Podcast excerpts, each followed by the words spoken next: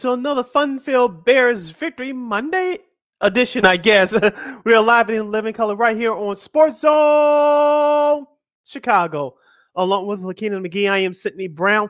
You can follow yours truly on the Twitter in the IG at SidKid80. Once again, at SidKid80. That's S-I-D-K-I-D-80. That's S-I-D-K-I-D-80. Happy 2022, folks. You can follow me at Keenan McGee on the Twitter and at Keenan McGee on the IG. Make sure you download that Sports Zone Chicago app wherever you get your apps, whether it's the Apple iTunes Store, Amazon, or Google Play. Make sure the app says Sports Zone Chicago. You know why? Because we said so. That's why you can listen to any of our five live shows, including this one, Second City Sports. If you happen to miss them, you can watch them and listen to them at your own leisure. Make sure you follow Sports Zone Chicago on all social media platforms. That's Facebook, Twitter, Instagram, and YouTube. Once again, that Facebook, Twitter, Instagram, and YouTube at Sports Zone Chicago. If you want to catch the audio version of this podcast, Second City Sports, you can do so by subscribing to War on Anchor. We are available wherever you get your podcasts, including the iHeartRadio app. Make sure you type in you know search engine boxes on those podcast pat- platforms, W A R R on Anchor. And you can follow War Media at W A R R Media on Facebook, Twitter, Instagram, and YouTube. Once again, at W A R R Media on Facebook, Twitter, Instagram, and YouTube. And thank you very much in advance for your support. Like, share, subscribe, and tell your friends. We are unapologetically fun and we have very definite opinions. Lakina, I have uh, some numbers to read to you, Mhm. and uh, I'll definitely need your help. Phil Mhm. Simms, 24 34 for 277 yards and two touchdowns. Mhm. Rodney Hampton, 22 carries for 76 yards, as long as the run was 16 yards. Howard Cross, the tight end, two catches, 23 yards.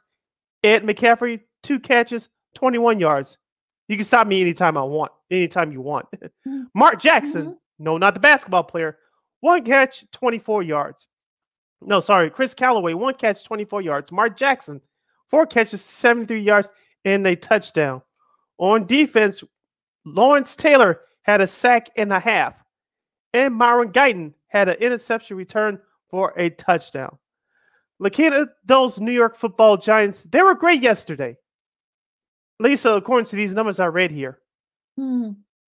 Well, I mean, I'm guessing Lawrence Taylor, Phil Simms. I'm sure those guys are from yesteryear when the when the Bears faced the Giants. I mean, look, these are two historic franchises. I didn't pay a single attention to. att- I didn't pay a single mind to this game. I mean, no, you know, with uh, unfortunately, you know, you would, with the tragic uh, passing of longtime Bears beat reporter and uh, ESPN radio host Jeff Dicker- Dickerson, no one was really paying attention to this game, anyways. You know, even before that happened. So, you know, no one, you know, they kind of had on the on a pain on my list. I mean, half the half the uh, Soldier Field was full, so it was only like half full. Mhm. I think folks just, you know, A was cold, B both teams stink, and you know they see folks just wanted to get out the house. I did end up going, and and, and I'm just like, you know what?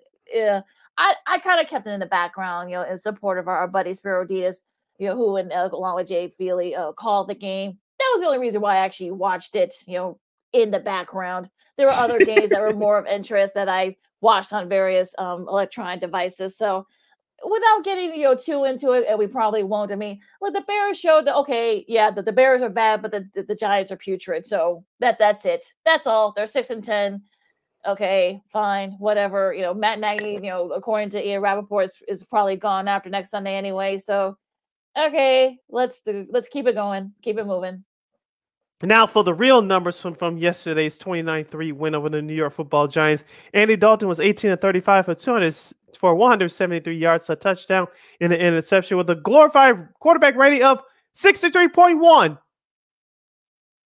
Okay. I thought she was gonna give me the ex-boyfriend silent treatment. Mm, Yay. David Montgomery had two touchdowns off of 22 carries for 64 yards. Andy Dalton, three carries for 14 yards. I guess he was like Michael Vick. I don't know. and Khalil Herbert had two carries for nine yards. In the receiving department, Darnell Mooney, seven catches for 69 yards in the first quarter score.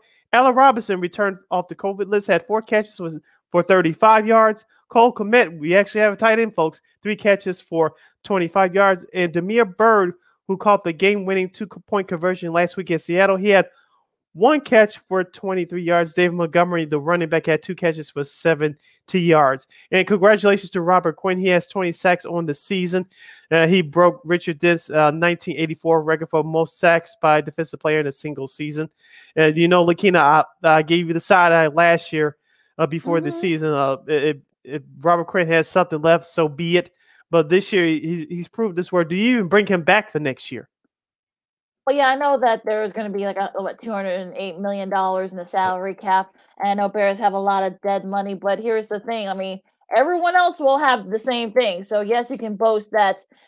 Okay, yeah, the Bears are going to have maybe 50, 60, maybe 70 million dollars to play with, but so will other teams. Other some other teams may have even more money than that to play with. So I, I would sort of like hold off on it. I mean, Allen Robinson's gone, Hicks is mm-hmm. gone. Mm-hmm we'll see if Quinn's, you know, Quinn might stay, but here's the thing: if you're Robert Quinn, you're now 31, you're going to want to go someplace where you can probably contend. And let's be honest, the Bears aren't going to contend next year. Yes, the Bears have players. Okay, yeah, you know, you got, you got, you know, Damiere Byrd, you got, um, you know, Khal- you know, Khalil Herbert, you got David Montgomery, you have Justin Fields, you know, when he's healthy and and such you know, but other than that, I mean, is Khalil Mack would you if would you ask for a trade if you're Khalil Mack, or do you like maybe give you know release? You know, Jaylon Johnson's still still pretty good. So yeah, they've got they've got some players. You know, Tashaun Gipson had an interception yesterday. You know, Deon Bush as well. You know, will Bush be back next year? It's it's one of those things where you say to yourself, you, you know, you know what? Okay, you got the players, just maybe the right coach. You know, if you fix your old line, maybe you might you know you might have something, but at this point of the year and at this point of the season, I think you're just kind of over it. You're listening to Second City Sports on the Monday edition. Happy 2022, our first show for the new year, along with Lakina McGee. I am Sydney Brown. If you have a question or comment for us uh, during this two hour extravaganza, you can go to Sports Zone Chicago's Facebook page or Sports Zone Chicago on YouTube. Type in your uh, questions on, or comments in the comment section. Lakina will get them up on the screen for you. But if you decide to troll, or do something stupid, Lakina will give you the Robert Quinn boot. Bye bye. Lakina, let's get back to the Bears. I, I think they do have some players in place, but uh, I don't know how many draft picks they have uh, in front of them uh, coming up for this year later on in, uh, uh, in the 22 NFL draft. But I know they don't have do not have a first round pick because Ryan Pace traded away to get Justin Fields. So it looks like it may pay off. Hopefully, we get the right co- head coach in here. But I believe they still have a sec- second round pick, a fourth round pick. I don't have the official numbers in front of me, but uh, the, the, uh, this defense, let, us be honest, it needs rebuilding. I think we've been saying that for the last couple years. Mm-hmm. You still can need to draft another offensive lineman, perhaps. I still mm-hmm. think you can get another pass rusher. And this is the year for wide receivers. You need to go get a number one wide receiver you'll have yeah. I mean, sure, you'll have the money to get a, a top wide receiver, but like I said, you're gonna have other teams that are gonna have you know a lot of money on the table. So it, it's sort of one of those things where I guess you know where you're thinking about next year, who's the coach going to be? Are you do you want a more you know defensive minded coach? Do you want we you know, we tried the offensive minded guy, it hasn't worked. You know, with Trestman. Mm-hmm. Now with Matt Nagy, that didn't work do you go back with a more defensive coach? But then, you know, you're seeing what happened in, in Denver. They have a good, a, a, decent defense, but they don't have a very good offense we saw it here with the Bears. So it's sort of one of those things where you know it all depends on who's out there on the market right now. And you know, again, we'll find out next week. I'm sure when we reconvene on Monday. You know, after Friday, of course. You know, on mm-hmm. Monday mm-hmm. we'll you know Black Monday. You know who who gets the boot and you know which coordinators will be available and such. And, and do you do you trust the Bears brass to make a, even to even make a decision like that with you know finding a new head coach, especially if Pace ends up staying with the Bears as a GM or does he get promoted upstairs? So you just don't know. And Ted Phillips, I mean, is he going to be you know, part of the search? So it, it's sort of one of those days where you just don't know don't know what direction the Bears are going to go at this point, and do you even trust them to make the right move? And that, that's been my concern all year long. As we talked about this, Lakina, throughout various points of the season, you get rid of Matt Nagy, you promote Ryan Pace, but do you trust Ted Phillips and George McCaskey to step out of the way and hire football people to make football decisions? That's the million dollar question. Yeah, and it's one of those things where you, you know you, you go around and you think, look, I'm not gonna, you know, I don't want to go too too you know too into it because we'll well uh, next Monday we'll have more time to get into it because there were better mm-hmm. games on yesterday. But you know, it was a really nice uh really nice gesture by the Bears. You know, they gave some money to that the fun with uh, Parker Dickerson, of course. You know, you know, of course, we we mentioned it on Friday. You know, Jeff Dickerson, a long time uh, writer and you know ESPN radio host in ESPN 1000 here in Chicago, passed away after a battle with um, colon cancer, losing both his you know his dad and his mom. You know, of course, he lost his mom, Caitlin, a couple years ago. The the funds already exceeded over a million dollars. So everyone has you know, stepped up. Most of the, the owners, I know the Bears ownership. I know Matt Nagy kicked in some money, and his his family kicked in some money as well.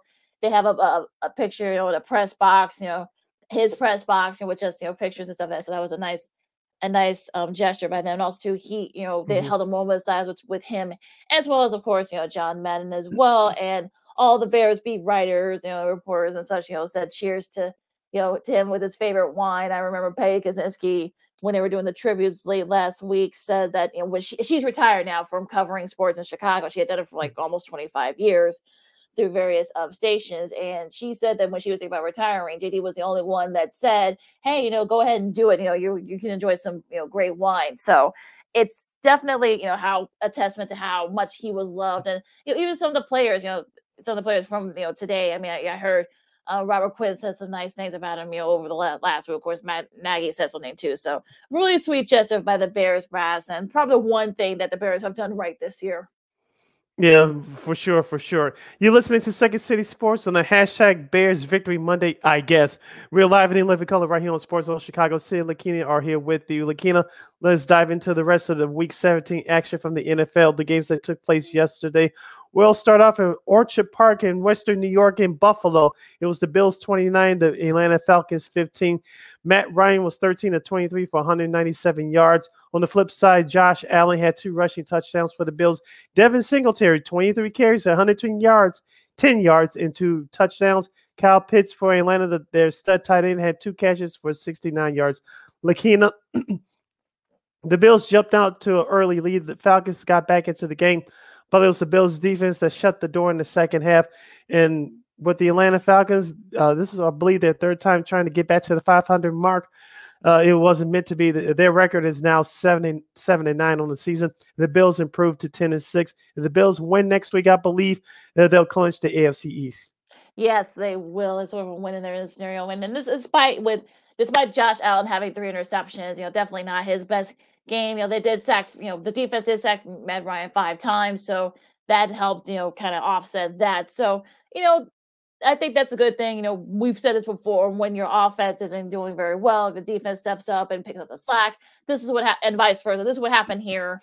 You know, Josh Allen didn't have his best game, but then you know, again, the defense, you know, they were able to hold them all, hold off the Falcons' offense when they did have the ball, and also too, they sacked Matt Ryan five times. So again, you, you feel for Atlanta, but you got to think they're thinking about the future, and you know, who knows? Matt Ryan might be playing his last game next week and for Atlanta, so we'll see what happens there. But look, I think the Buffalo did what they're supposed to do. So, mm-hmm. you know, keep it churning and, you know, just win and you'll end up winning the AFC East.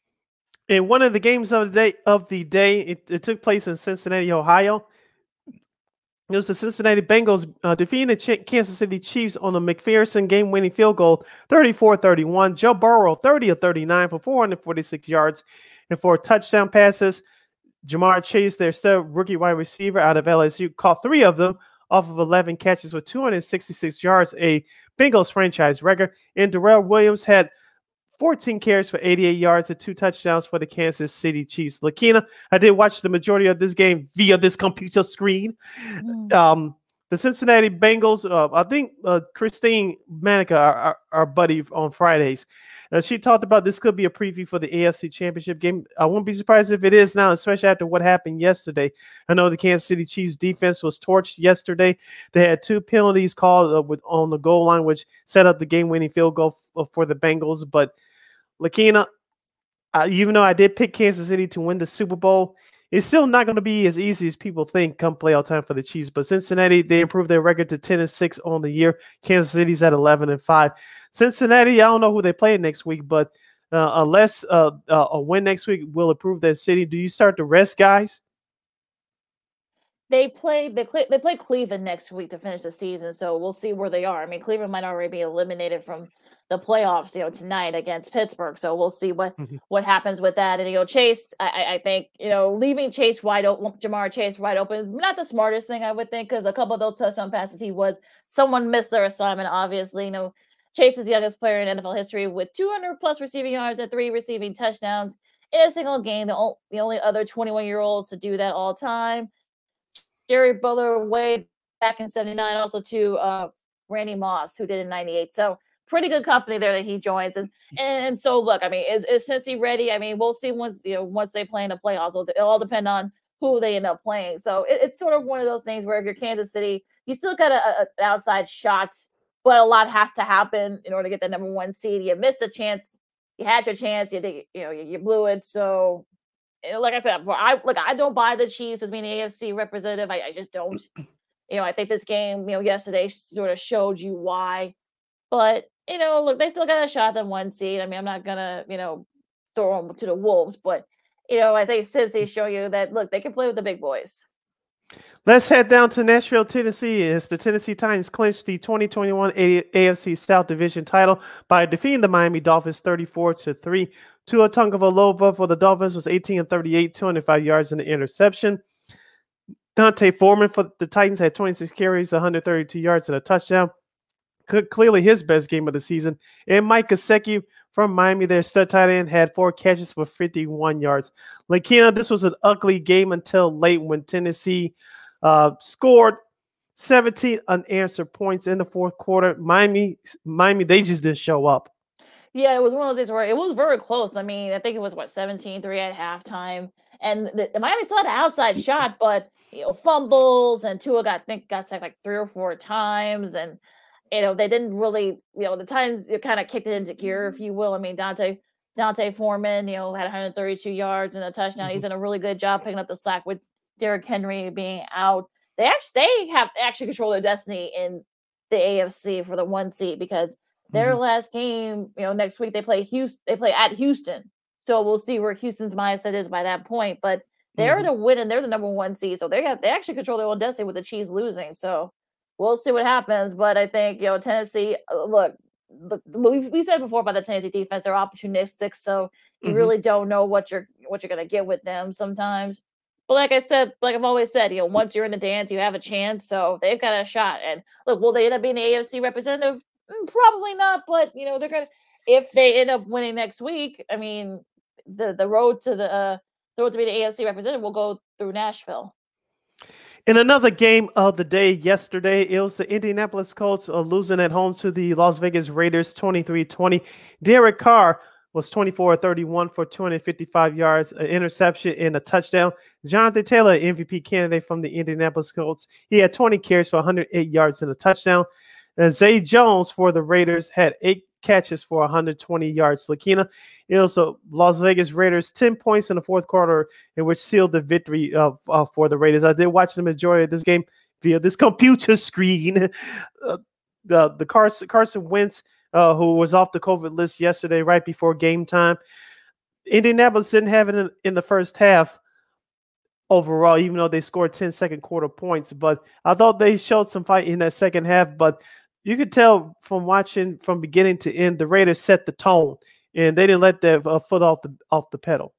You could you could tell that Carson was a little bit, you know, a little bit sluggish, which mm-hmm. which happens unfortunately when, when it comes to COVID. You know, but look, Derek Carr, he was able to bounce back for a couple of, you know, one was one was pretty bad, but a couple of interceptions, and they were able to kind of he was able to set them up for that game winning field goal. So, you know, the Raiders are setting up a matchup. We'll get to the their their opponent in a second for next week, but you know, mm-hmm. the Colts, I think, lost a shot at, you know, perhaps, you know, they lost their chance of controlling their own destiny. So, too many playoff scenarios. So, because there's like, there's so many, you know, they're tiebreakers and such. But the Colts definitely missed opportunity. And, but, you know, the Raiders were able to take advantage of it.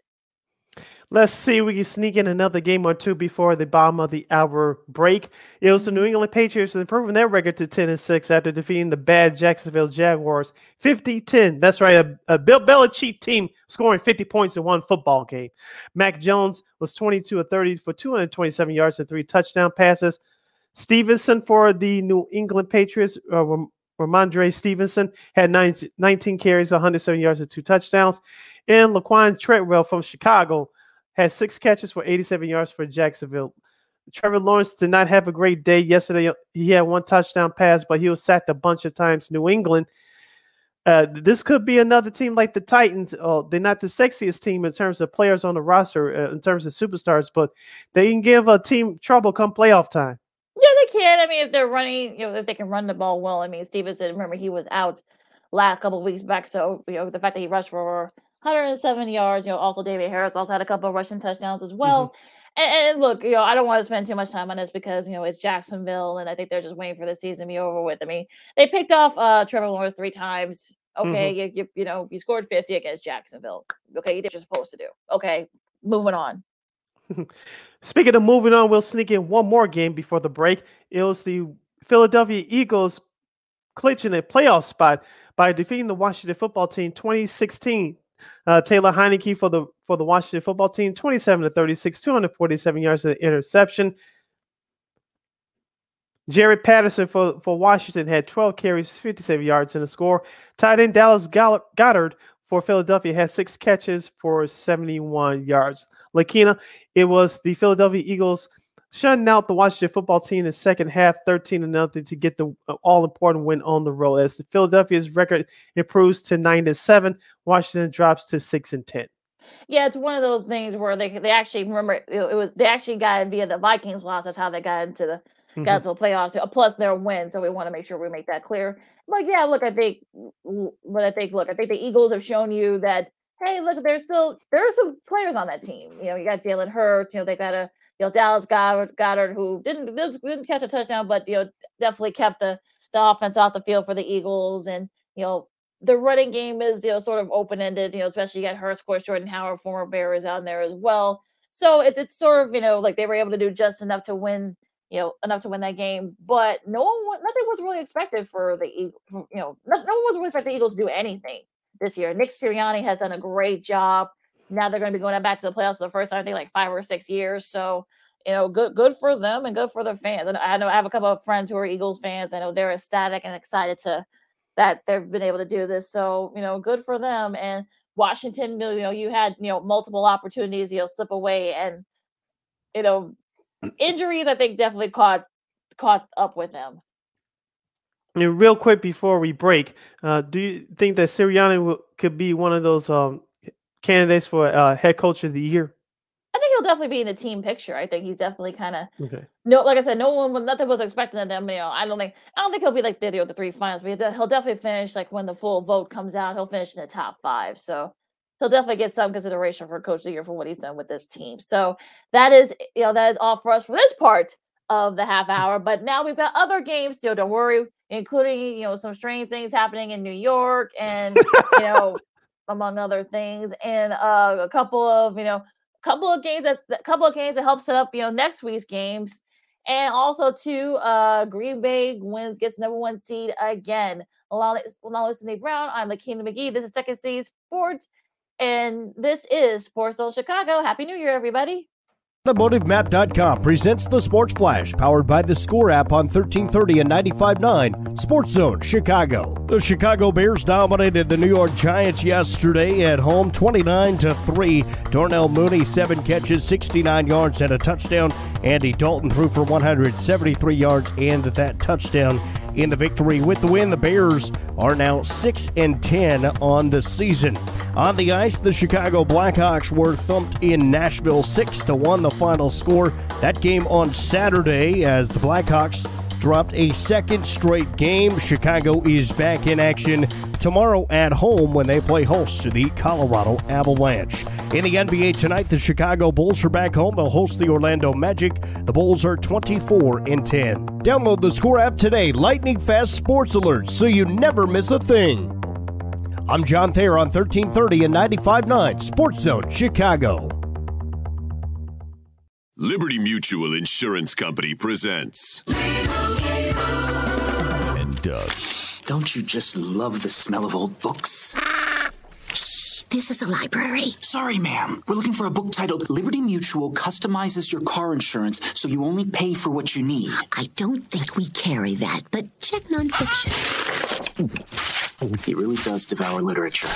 Please leave. Only pay for what you need. Liberty, liberty, liberty, liberty. You've been putting back a few, and a few becomes a few too many.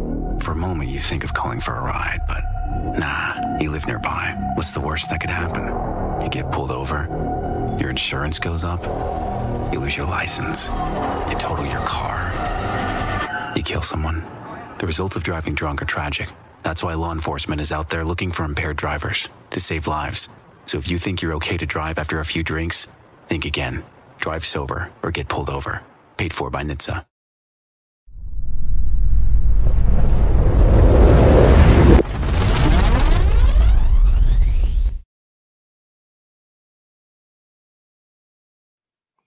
Welcome back to Second City Sports on the hashtag Bears Victory Monday, I guess.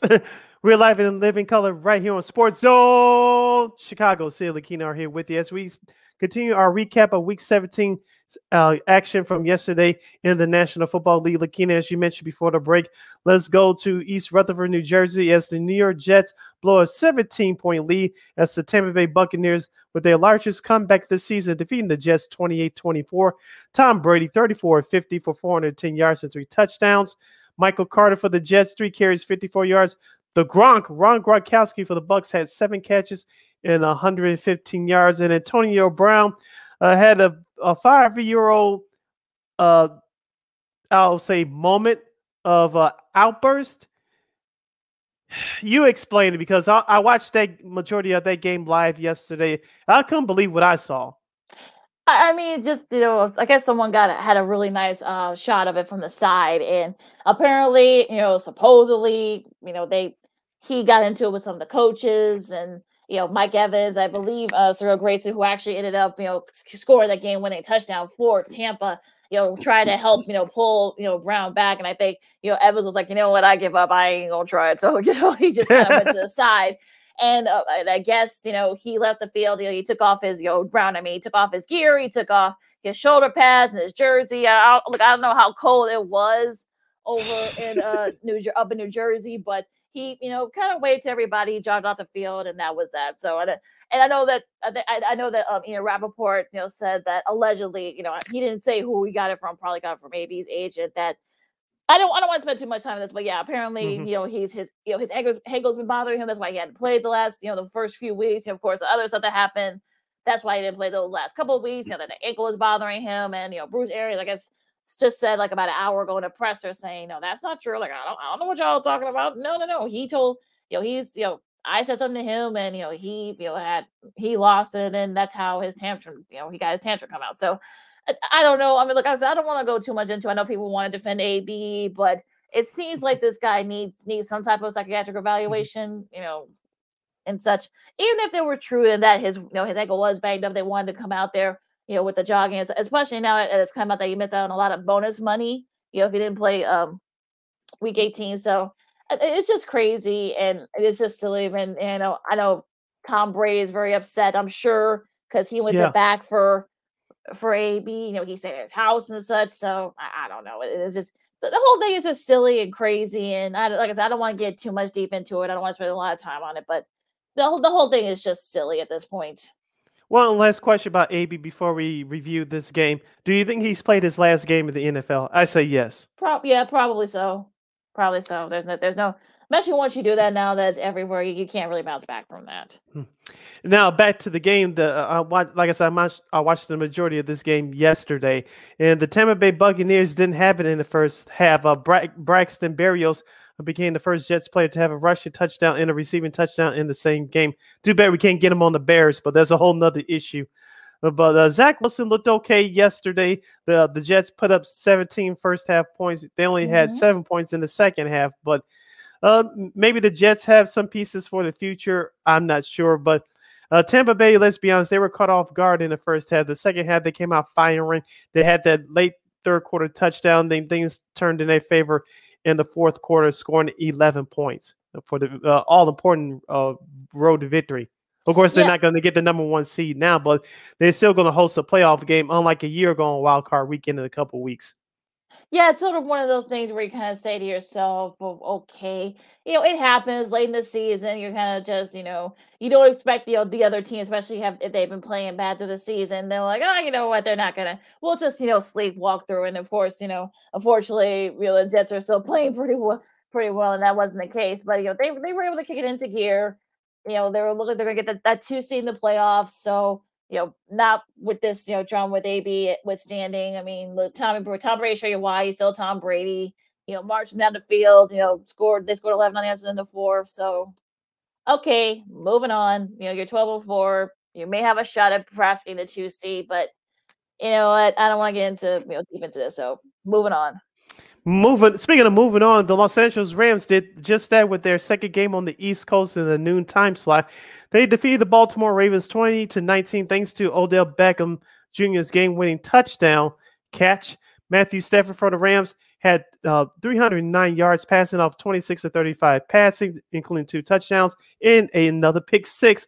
Devonta Freeman for Baltimore had 14 carries for 76 yards. Cooper Kupp, who should be a, a candidate for MVP, he had six catches, 95 yards, and a touchdown for the Rams. Lakina, it was the Rams defense that uh, that that uh, came uh, came together late, but Baltimore dominated them in the first half. But it was the Rams uh, making the plays when they had to down the stretch. Yeah, they did, and it's sort of one I kind of kept an eye on this game. You know, I wasn't too surprised that you know that the Ravens kind of jumped on the Rams early, you know, for Mhm. various reasons. But you know, again, they settled down. You know, Stafford settled down. He was able to bounce back from those two interceptions, and they were able to you know make a make a play late. And of course, you know, the defense for the Rams stepped up when they needed to, and you know, of course, OBJ had that touchdown catch. So, you know, 2019, you know, that they end up winning it. As as for Baltimore, it looks like, you know, you're eight and eight now. You have had a lot of injuries. The fact that you even, you know, were still able to stay afloat, but I think this is sort of a lost season. A lot has to happen for them. You know, of course, winning their game on next Sunday, but then all the things got to happen after, before then, before in order for them to get a chance to make the playoffs. So, but the fact that they were able to, you know, sort of stay afloat as long as they did with all the injuries, you know, you may have to make some changes to coaching wise. Just saying, but you know, but again, the Rams are kind of like on the up and up, so that's a so good for them. You're listening to Second City Sports on a hashtag Bears Victory Monday, I guess. We're live and in living color right here on Sports Zone Chicago City. Lakina here with you. You have a question or or comment for us? Do any of our topics of- on today's show? We have less than 90 minutes left to go. You can go to Sports Zone Chicago's Facebook page or Sports Zone Chicago on YouTube. Type in your questions or comments in the comment section. Lakina will get them up on the screen for you. Now to the late games, Lakina. It's the we call them the San Diego Chargers of Los Angeles on this show. They improved their record to 9 and 7 after beating down the Denver Broncos 34-13. Drew Lock 18 and 25 for 245 yards and a touchdown for Denver. Austin Ekeler had a touchdown off of 17 carries for 58 yards for the Chargers. Broncos stud tight end Noah Fant, six catches for 92 yards and a score. Yeah, and also too, Justin Herbert broke Philip Rivers' record for the most touchdowns by our Chargers QB in a season, 35. So congrats to him, one of those two touchdown passes that he had. I mean, and the Chargers did what you're supposed to do. You know, you're better than the Broncos. You know, you thought maybe the Broncos, you know, unfortunately injuries and also two other things kind of kept them from, you know, going further, you know, in the season. The, the Chargers, which sets up that big Chargers matchup against the Raiders on Sunday Night Football. So basically a win and you're in situation in that front. So that sets up for that probably should be a really great game out there in the AFC West. But you know, the Chargers did just have to win that game. And like I said before, it sets up that, that big matchup against the Raiders for that last playoff spot. So, you know, should be a lot of fun. Again, we'll get more into it on Friday, but you know, sets up for what promises to be a really great game. To Santa Clara, California, the San Francisco 49ers inch closer to clinching a playoff spot after a 23 7 win over the bad Houston Texans team. Trey Lance, my guy, 16 to 23 for 249 yards and two touchdowns.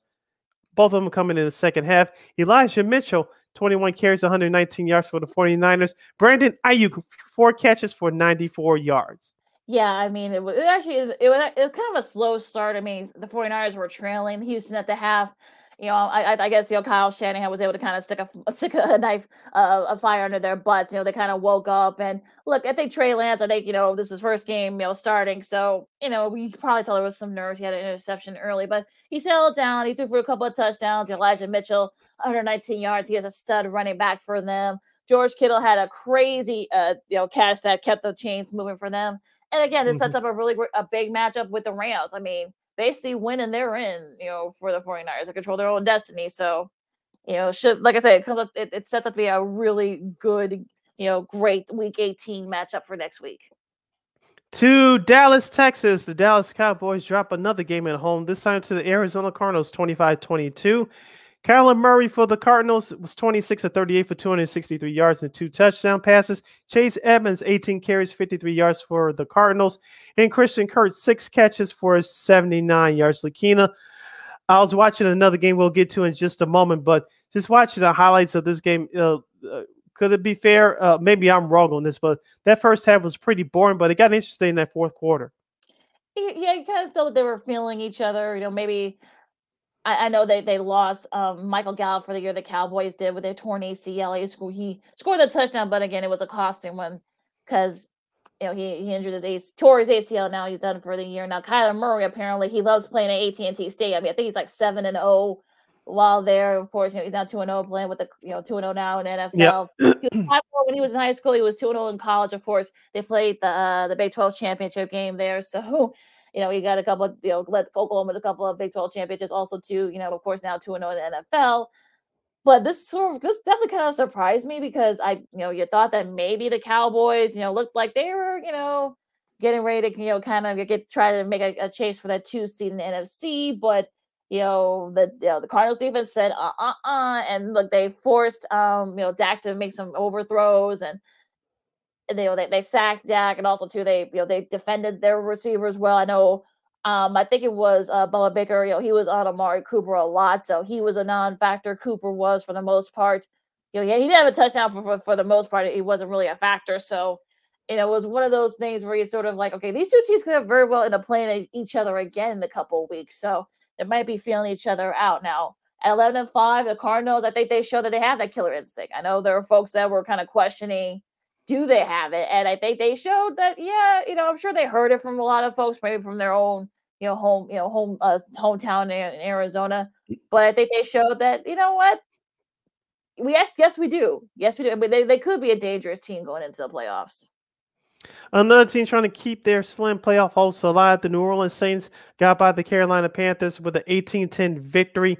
Taysom Hill's 27 to 38 for 222 yards and a touchdown. Chuba Hubbard 17 carries, 55 yards, and a score for Carolina.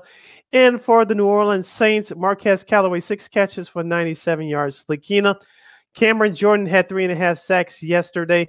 The Saints defense uh, was the story here. The offense really couldn't get going against a bad Carolina team, but as I mentioned, that Saints defense uh, stepped up to the plate, including a, a, a game-ending interception. Yeah, I know. Um, can't join the rest of that defense. Like I said before, they're kind of inconsistent. You know, they play Atlanta next week. I mean, they just lost. You know, they lost to Atlanta by two a few weeks back early in the season. So it's. I'm sure the Falcons would love to play spoiler for New Orleans. I mean, it's going to be tough for them because they have to hope that you know San Francisco loses if they lose. So it's still, it all it comes all it all is about tiebreakers at this point. So even if even if San Fran loses to the Rams next week, you know, they're still there's a lot for them to have to happen ahead of them. So basically they have to win, you know, Atlanta next week. So, you know, yeah. Uh, we'll see what happens next week against that that against the Falcons. But I think for the Saints, I'm sure there are a couple of games where they, including that Atlanta game, they wish they could take back, but they can try to get their revenge. As for this, I like I said, I didn't pay too much attention to this game. I mean, it was sort of like, okay, you're you're both NFC South. You're probably you're both probably going to go to the playoffs. So you're like, okay, you know what? Let's let's keep it going. Yeah, it was nice to hear uh, Matt Millen back on Fox yesterday. Mm-hmm. I know he does the Big Ten Network games uh, from time to time. And also, a hometown girl and White Sox fan, Sarah Kustok, was roaming the sidelines yesterday. Of course, she does the Brooklyn Nets games for the YES Network. So those are the two things that, that stood out to me from, from that game yesterday. Let's head up to Seattle, a, a game against two uh, for two bad teams. It was the Seattle Seahawks defeating the Detroit Lions 51-29. That's right, I said it. 51 to 29. Who if you bet the over over uh, total for for this one, you're a very lucky person this morning. Um, for the Detroit Lions, Tim Boyle was 22 or 37 for 262 yards and two touchdowns. Rashaad Penny was the man for the Seahawks, 25 carries, 170 yards and two touchdown passes. Amon-Ra St. Brown for Detroit, eight catches, 111 yards, and a touchdown. Yeah, again, I don't want to spend too much time on this game because you know, like, like I said, I didn't pay too much attention to it. You know, I watched Seattle, the majority of this game. You know why? yeah, I know, I know why you did, but uh, I, I mean, okay, you know, Seattle jumped on jumped on in early. You know, Russell Wilson and probably maybe his last game at CenturyLink. You know, scored. You know, threw for four touchdowns. You know, Rashaad Penny could be someone that you know, maybe a, a, young guy that they probably build around, you know, in the future, especially if it does end up being Russell Wilson's last game. But uh, oh, oh you know, you, beat Detroit. Okay, you're both aren't going to the playoffs. You know, you finished strong at home. Okay, like again, I'm not impressed. like, okay, you, you you beat Detroit. Okay, you did what you're supposed to do. So okay, you're just a little bit better than Detroit. I, I love watch Russell Wilson play, Gus. yeah. Shout out to Aqib Talib. and of course, wrapping up the Week 17 action, the Green Bay Packers on Sunday Night Football destroyed the Minnesota Vikings 37-10. Aaron Rodgers 29-38 for 288 yards and two touchdowns. Aaron Jones, eight carries for 76 yards. Davante Adams, 11 catches, 136 yards, and a touchdown. Yeah, this was sort of like a bore, you know, by the by the time uh Green Bay and went up by like 17, like 20 to 3. I'm like, okay, they're not coming back. The Vikings aren't coming back. So yeah, you know, the, again, that that's it for them. And also too, that eliminates the, the Vikings from playoff contention, which in sense, you know, got the Eagles to clinch the playoff berth.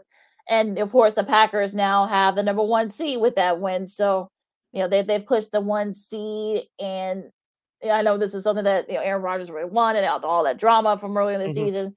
You know, they're the first team to win 30, 13 games in three straight seasons, you know, matching only the late 60s Oakland Raiders, so in the Super Bowl era. So, you know, again, we'll see if they can get you know Robert Bakhtiari back or Jaire Alexander. I know I think Alexander did come back yesterday. We'll see if Bakhtiari could come back next week.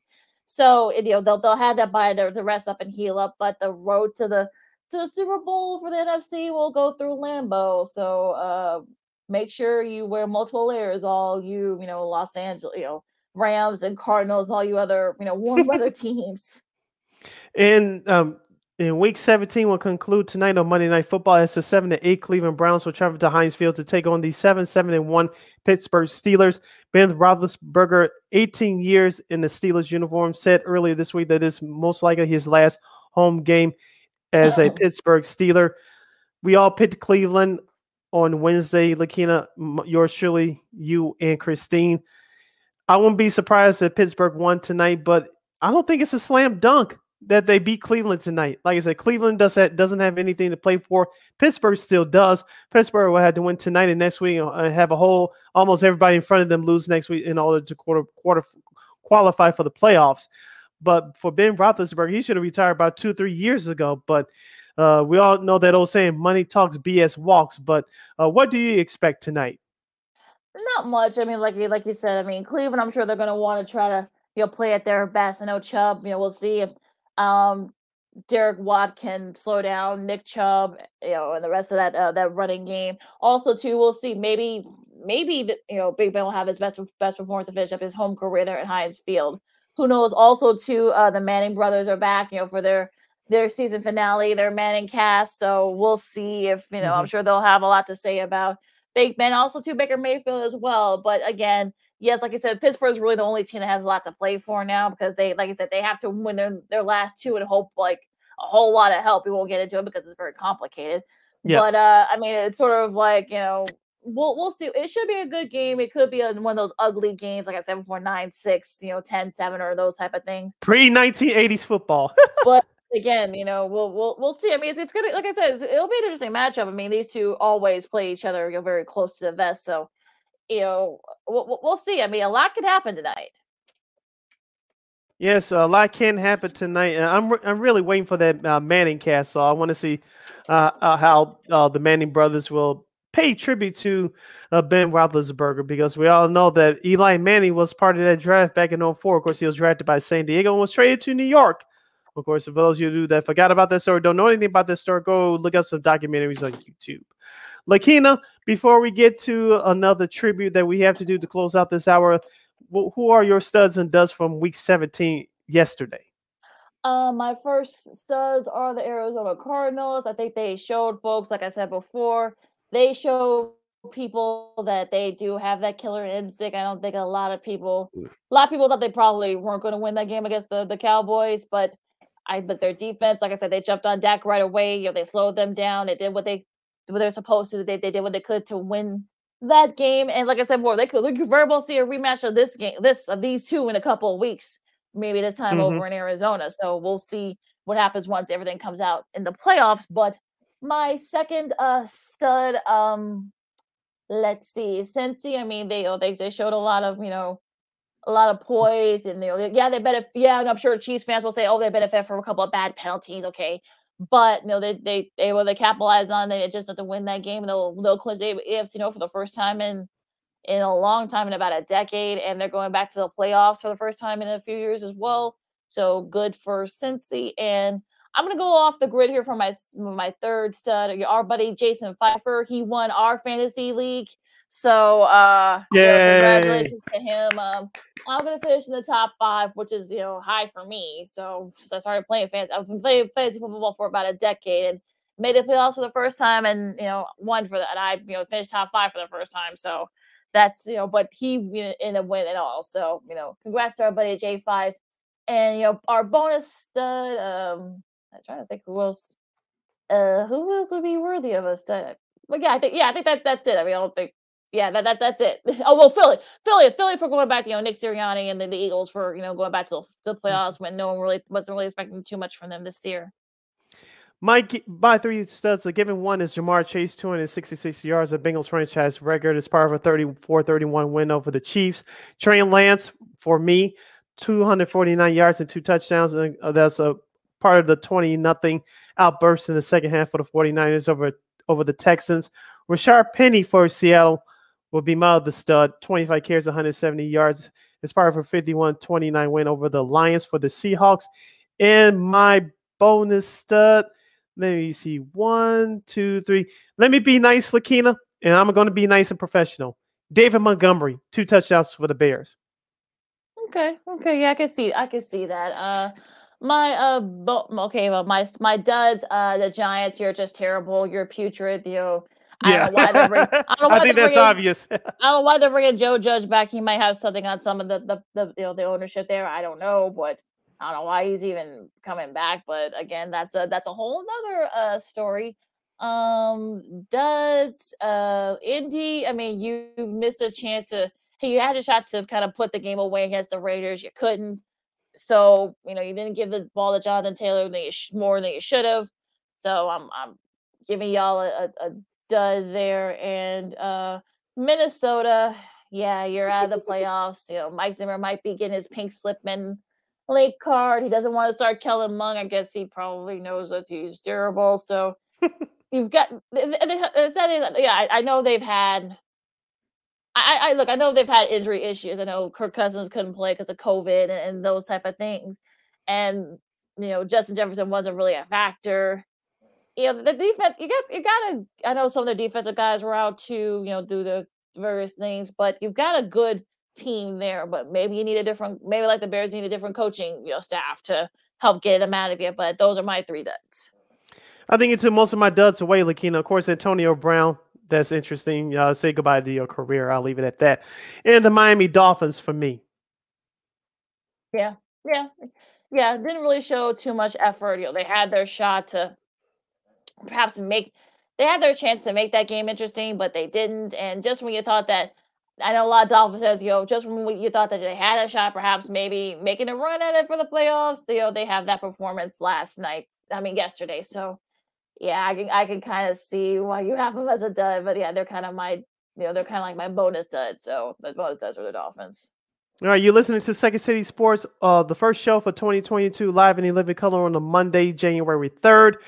I'm Sid. That's Lakina. Lakina, we had another death over the weekend in the football Mhm. world. Former NFL player and head coach Dan Reeves passed away at the age of 77. Uh, he spent 38 years as a player and a coach in the National Football League.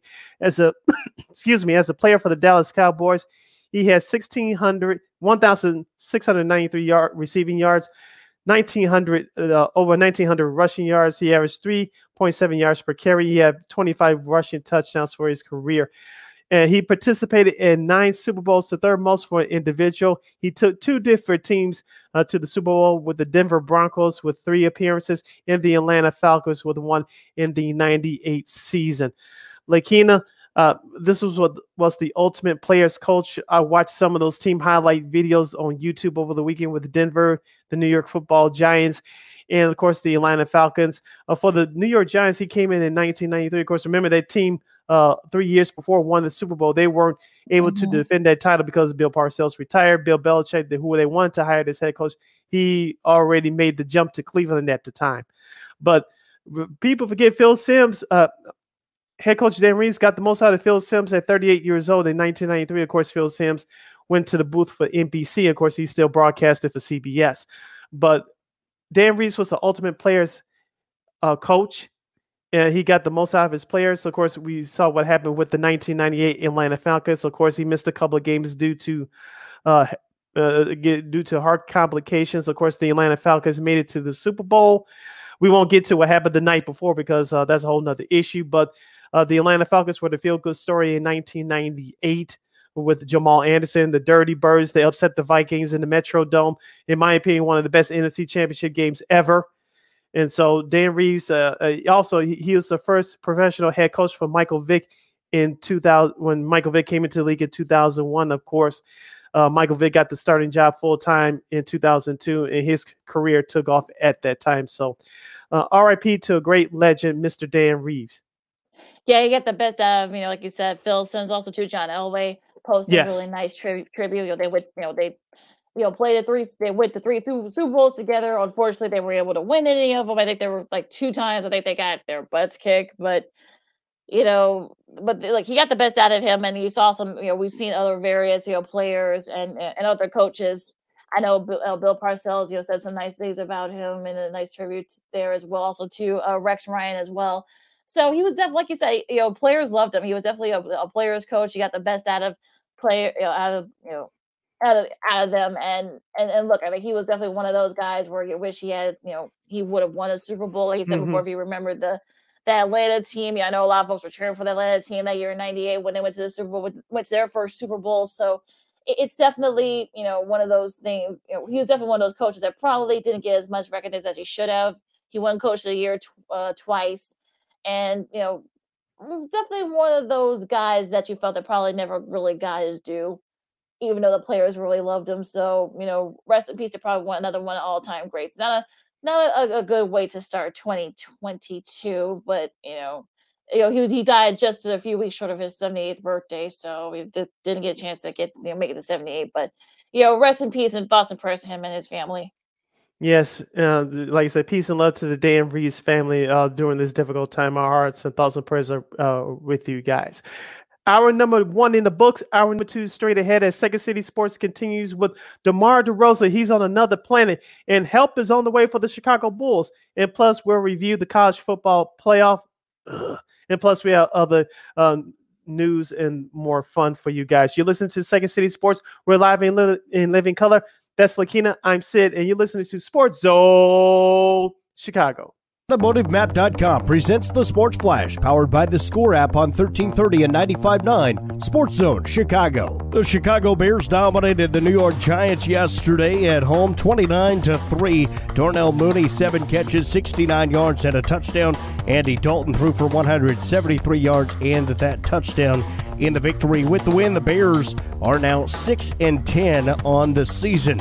On the ice, the Chicago Blackhawks were thumped in Nashville 6 to 1 the final score. That game on Saturday as the Blackhawks dropped a second straight game. Chicago is back in action tomorrow at home when they play host to the Colorado Avalanche. In the NBA tonight, the Chicago Bulls are back home. They'll host the Orlando Magic. The Bulls are 24 and 10. Download the Score app today. Lightning fast sports alerts so you never miss a thing.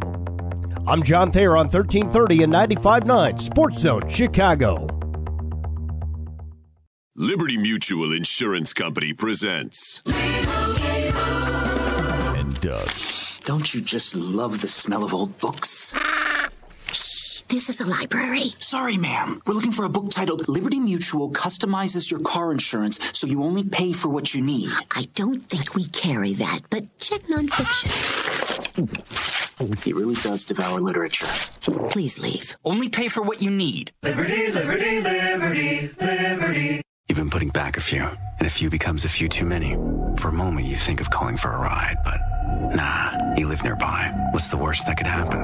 You get pulled over, your insurance goes up, you lose your license, you total your car, you kill someone. The results of driving drunk are tragic. That's why law enforcement is out there looking for impaired drivers to save lives. So if you think you're okay to drive after a few drinks, think again. Drive sober or get pulled over. Paid for by NHTSA.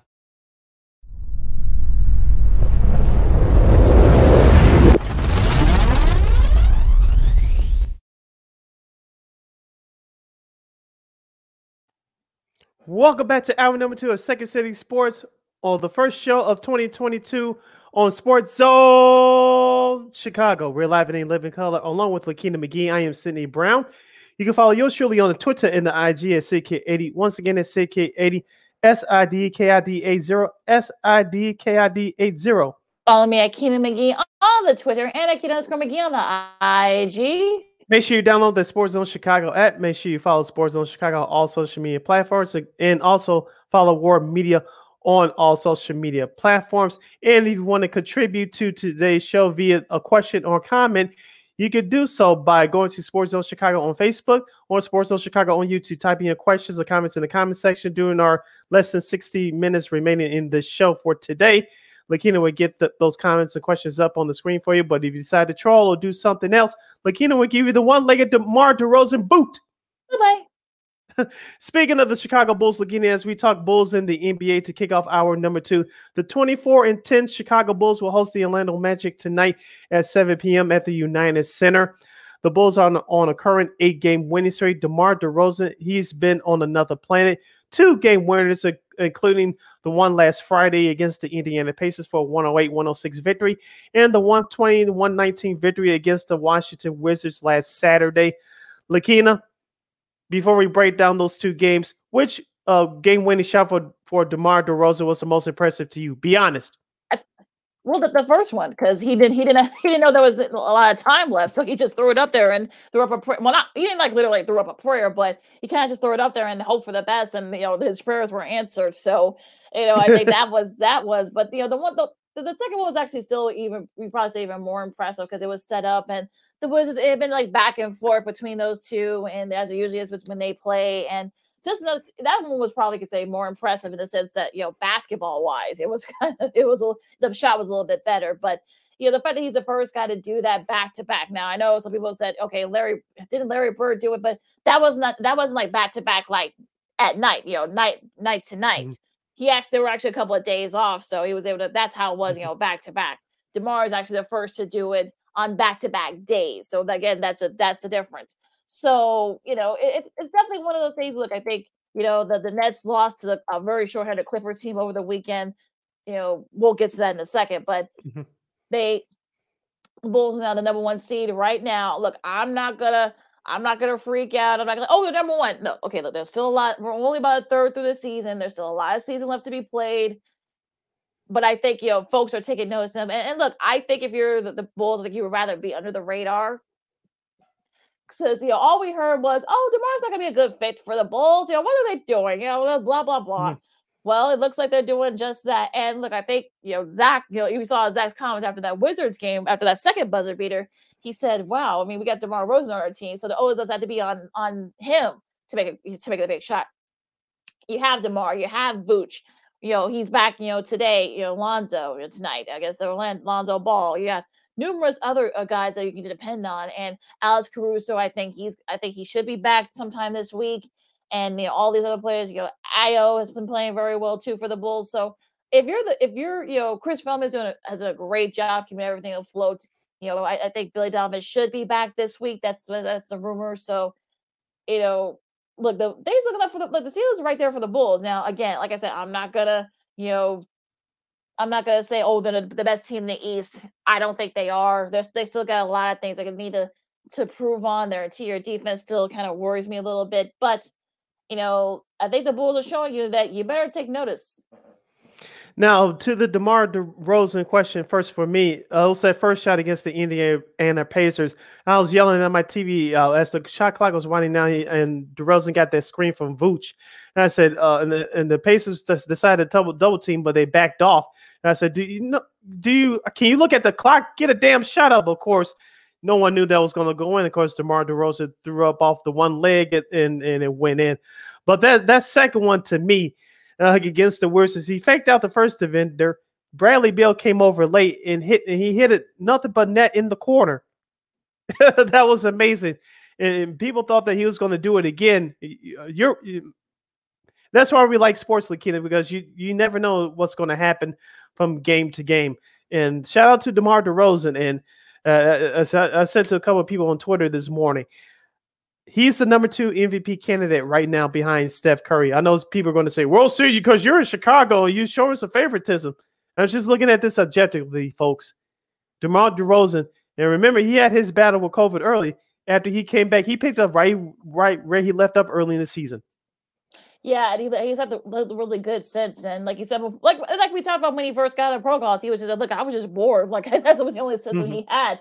And, you know, he saved all his energy and he was able to come back and you know, kind of like you said, picked up where where they left off. So I think this, look, I think the league is starting to notice the Bulls and they're seeing that hey, this is actually a pretty good Bulls team. So I'm, you know, I think the sky's the limit for them. Look, I'm not gonna, like I said, I'm not gonna sit there and say they're the best team in the East right now. I think they're definitely right there in the top three. But I think you know people are seeing that. Oh, okay, this Bulls team is actually pretty good. You know, they play Orlando tonight. You know, the Orlando, those games against Orlando are always you know funky to me because you know, weird things mm-hmm. happen in those games. I know I know that the the, uh, the over under was 14. I would stay away from that game. Orlando's got some pretty solid young players themselves. You know, Franz Wagner, Wagner, I should say, Wendell Carter Jr., of course, former Bull. so you know, I, I, would I would stay away from that game if you're a gambler, but should be a fun a fun matchup know, tonight. And look, they've got a pretty they got a you know a pretty I don't want to say like easy schedule, but they kind of have like a light schedule this week. after this after tonight, they don't play again until Friday. So you know, try to win and enjoy a couple of days off. You know, hopefully Billy Donovan will be back by the weekend, and you know, just you know, just just keep keep the train going. You have a question, a comment for us uh, about DeMar DeRozan, do you think that he should be the number two candidate for MVP this season? You can go to Sports Zone Chicago on Facebook or Sports Zone Chicago on YouTube. Type in your answers in the comment section. Lakina will get them up on the screen for you. Lakina was most impressed me about this Bulls team, and we said it all season long. Whoever's down and out due to injuries or due to COVID, what have you, other guys have stepped up. Remember, Alex Caruso was out. Lonzo Ball, as you mentioned, help is on the way. He'll be returning to tonight's game against Orlando, and he'll be starting. So, and he's been uh, out for a while. So, uh, this Bulls team just uh, keep going and. And you have to be proud of this team. Now, reviewing their two wins over the weekend at Indiana at Washington. Now, I agreed with Jason Goff of NBC Sports Chicago of the Bulls pre and post game host. Uh, the Bulls were trailing the majority of their game against Washington. They got away with one against Washington, and they were trailing the majority of the game until uh, DeMar DeRozan decided to put an ending to that. The Indiana game, uh, uh, the uh, the the problem Rita's ugly, head uh, defense within uh, within the interior was their problem. Indiana had a bunch of offensive rebounds, and you know that's been a problem with the Bulls all season long. I know AK and Marc Eversley will be looking to address that uh, uh, uh on the coming up on the trade deadline early next month. And so the Bulls, although they are good, I, I know they're number one in East. Can they keep it up? We'll see. But no team is perfect. Every team has its flaws, including the Chicago Bulls, but they must address uh, a big guy to bring some type of defense inside. Because even though in today's NBA, the game does slow down come playoff time. Yeah, and that's going to be sort of like the number one thing for for us here. And and look, I, have said before. I mean, like you said, I know that interior defense has been a bit you for you, Sid, and I think hopefully, I'm sure AK and Eversley will address it. You know, as we get closer and closer to the trade deadline. But I, I look, I think I don't think you don't want to mess around too much. I think the chemistry is there with the team. I don't think you want to do too much to kind of jeopardize that. I mean, look, if you have to make a a, a switch, uh, a switch, I should say, then so be it. But I think for right now, I think you're you're doing just fine. Status quo now. Now, as for you know, the uh, if you look at the you know, the, the games in the cell, especially that Washington game, I actually was able to kind of look through that Washington game. I had like bowl games, other other stuff, you know, on the you know on you know going back and forth. So I, I didn't get really a chance to get really intent into it, but you know that Washington game, I mean, Coby White had 20 points. I know you, I know you mentioned earlier, Vooch had a double double, but mm-hmm. you know also too, you know Washington. Remember remember they're they've kind of fallen back to her a little bit. Remember Bradley Beal had his bout with COVID, so he's just mm-hmm. he's just starting to kind of get back into it. Um, yeah, he had he had 16 assists on Saturday. Yeah, Kyle Kuzma had 29, which is a a, career, a, a season high, I should say, for him. I know Daniel Gafford, who has been playing very well since being traded to the Wizards, he's looked really good. So yeah, so it's definitely one of those things where I think you almost kind of like it almost reared its head, but the good news is that they were able to kind of get back into it and sort of like you know kind of you know get back into the swing of things. So that that's a that's a that's really good. So like I said before, this Orlando game tonight, like I said before, it could it could very well end up being a trap game for them for the Bulls, I should say so. But you know, but again, look, you know, you do with these type of games throughout the season, so it's not too you know, you don't really like freak out too much. So and and look, you know, the, the Bulls look good right now, and the the best thing you do is just you know hopefully they win the night and they can enjoy these next couple of days. Like I said before, you know, I think you know Caruso should be back. Like I said before, Coach Donovan should be back from COVID protocols. So just try to win this game against the Magic. You can enjoy the rest of the week off. Yeah, as you mentioned, this could be a trap game for the Bulls tonight, but hopefully they can come out, take care of business, and don't take on Orlando lightly. Uh, it looks like it's going to be a full house tonight at the United Center. The the city's behind them, and rightfully so. So hopefully you can get this win tonight against Orlando before you play it again on Friday. Lakina, before we move on to the best and worst of the NBA from over the weekend, uh, looking at the Bulls schedule, Lakina, you know I've been focusing on that January 21st game between mm-hmm. the Bulls and the Bucks. Hopefully, mm-hmm. uh, players for both teams will be healthy. I think that you'll get a real measure of where this Bulls team is at. But the week before, they'll have revenge on their minds on January 14 when Golden State comes here to play the Bulls at the UC, and that's going to be another uh, uh, test as well for this Bulls team. Before we get to that, I want to say a shout out to Casey Johnson, who we've had on the show before he did a really good job, you know, pitching in for like the first quarter. Uh, apparently, there was some you know issues with uh, Adam Amin, who who's usually the play-by-play for the goal for the Bulls on uh, NBC Sports Chicago. I guess there was some you know issues with you know the testing and such, so that's why Casey Johnson had to jump in for a little bit. Stacey King still at home, you know, you know, and you know he's better, but he's still in uh he's still in quarantine. So they kind of had to, you know, he had to do the play-by-play thing. I, I, think Casey missed his call. He actually looked really sounded really good against you know when you know for that play-by-play in that Pacers game. So you know, but shout out to just I just want to get a, a slight shout out to him.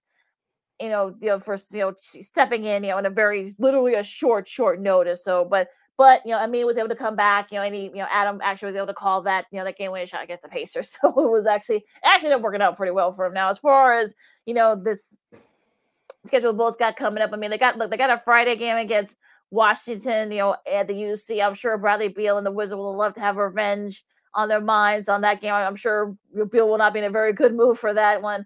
Brooklyn, right. they play Brooklyn next Wednesday. You know, that's that's that's a that's a late game, folks. It's a nine o'clock game on ESPN. Don't well, ask us why. Don't ask why. Don't ask us why. Don't ask no, us why. That's that's that's right. That's that's at the United Center, correct? Yes, sir because in the history of the of the Bulls in of course uh, of the United States, the I remember a couple playoff games were at eight thirty our time because of TNT.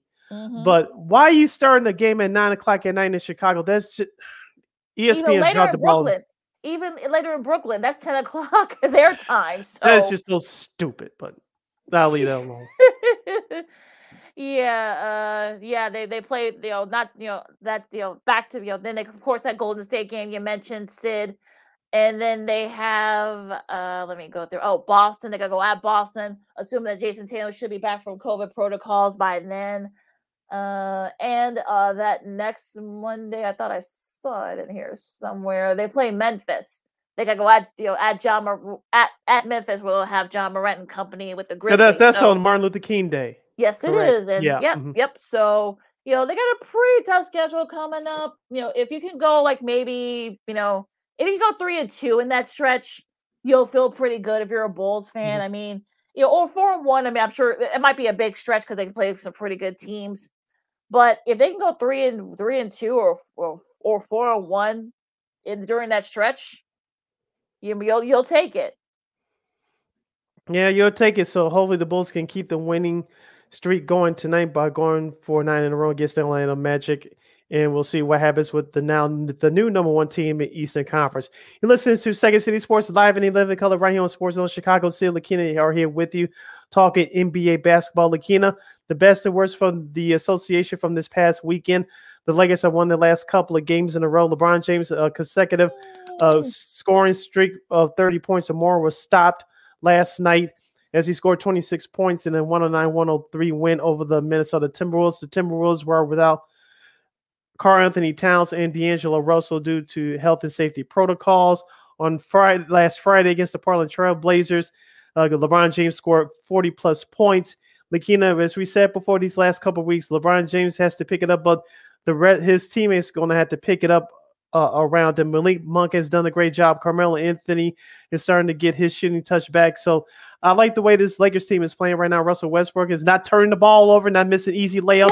Like- exactly. So the the Lakers, uh, as we said with with all these teams, all these teams have have their flaws, but it looks like the Lakers are starting to turn around here. Yeah, and, uh, yeah, and I think if you're if you're the Lakers, you're Lakers fans, I think you'll take it because you know after everything that's happened, and and look, you know, and also too, like you said, you know, Westbrook, Westbrook, Avery Bradley has stepped up, you know, those last couple Yeah. of games. You know, they really good last night against the T Wolves. I mean, look, I think switching LeBron to the you know to the point, I think you know might been a good thing. And you look, you're gonna He's have been playing center too.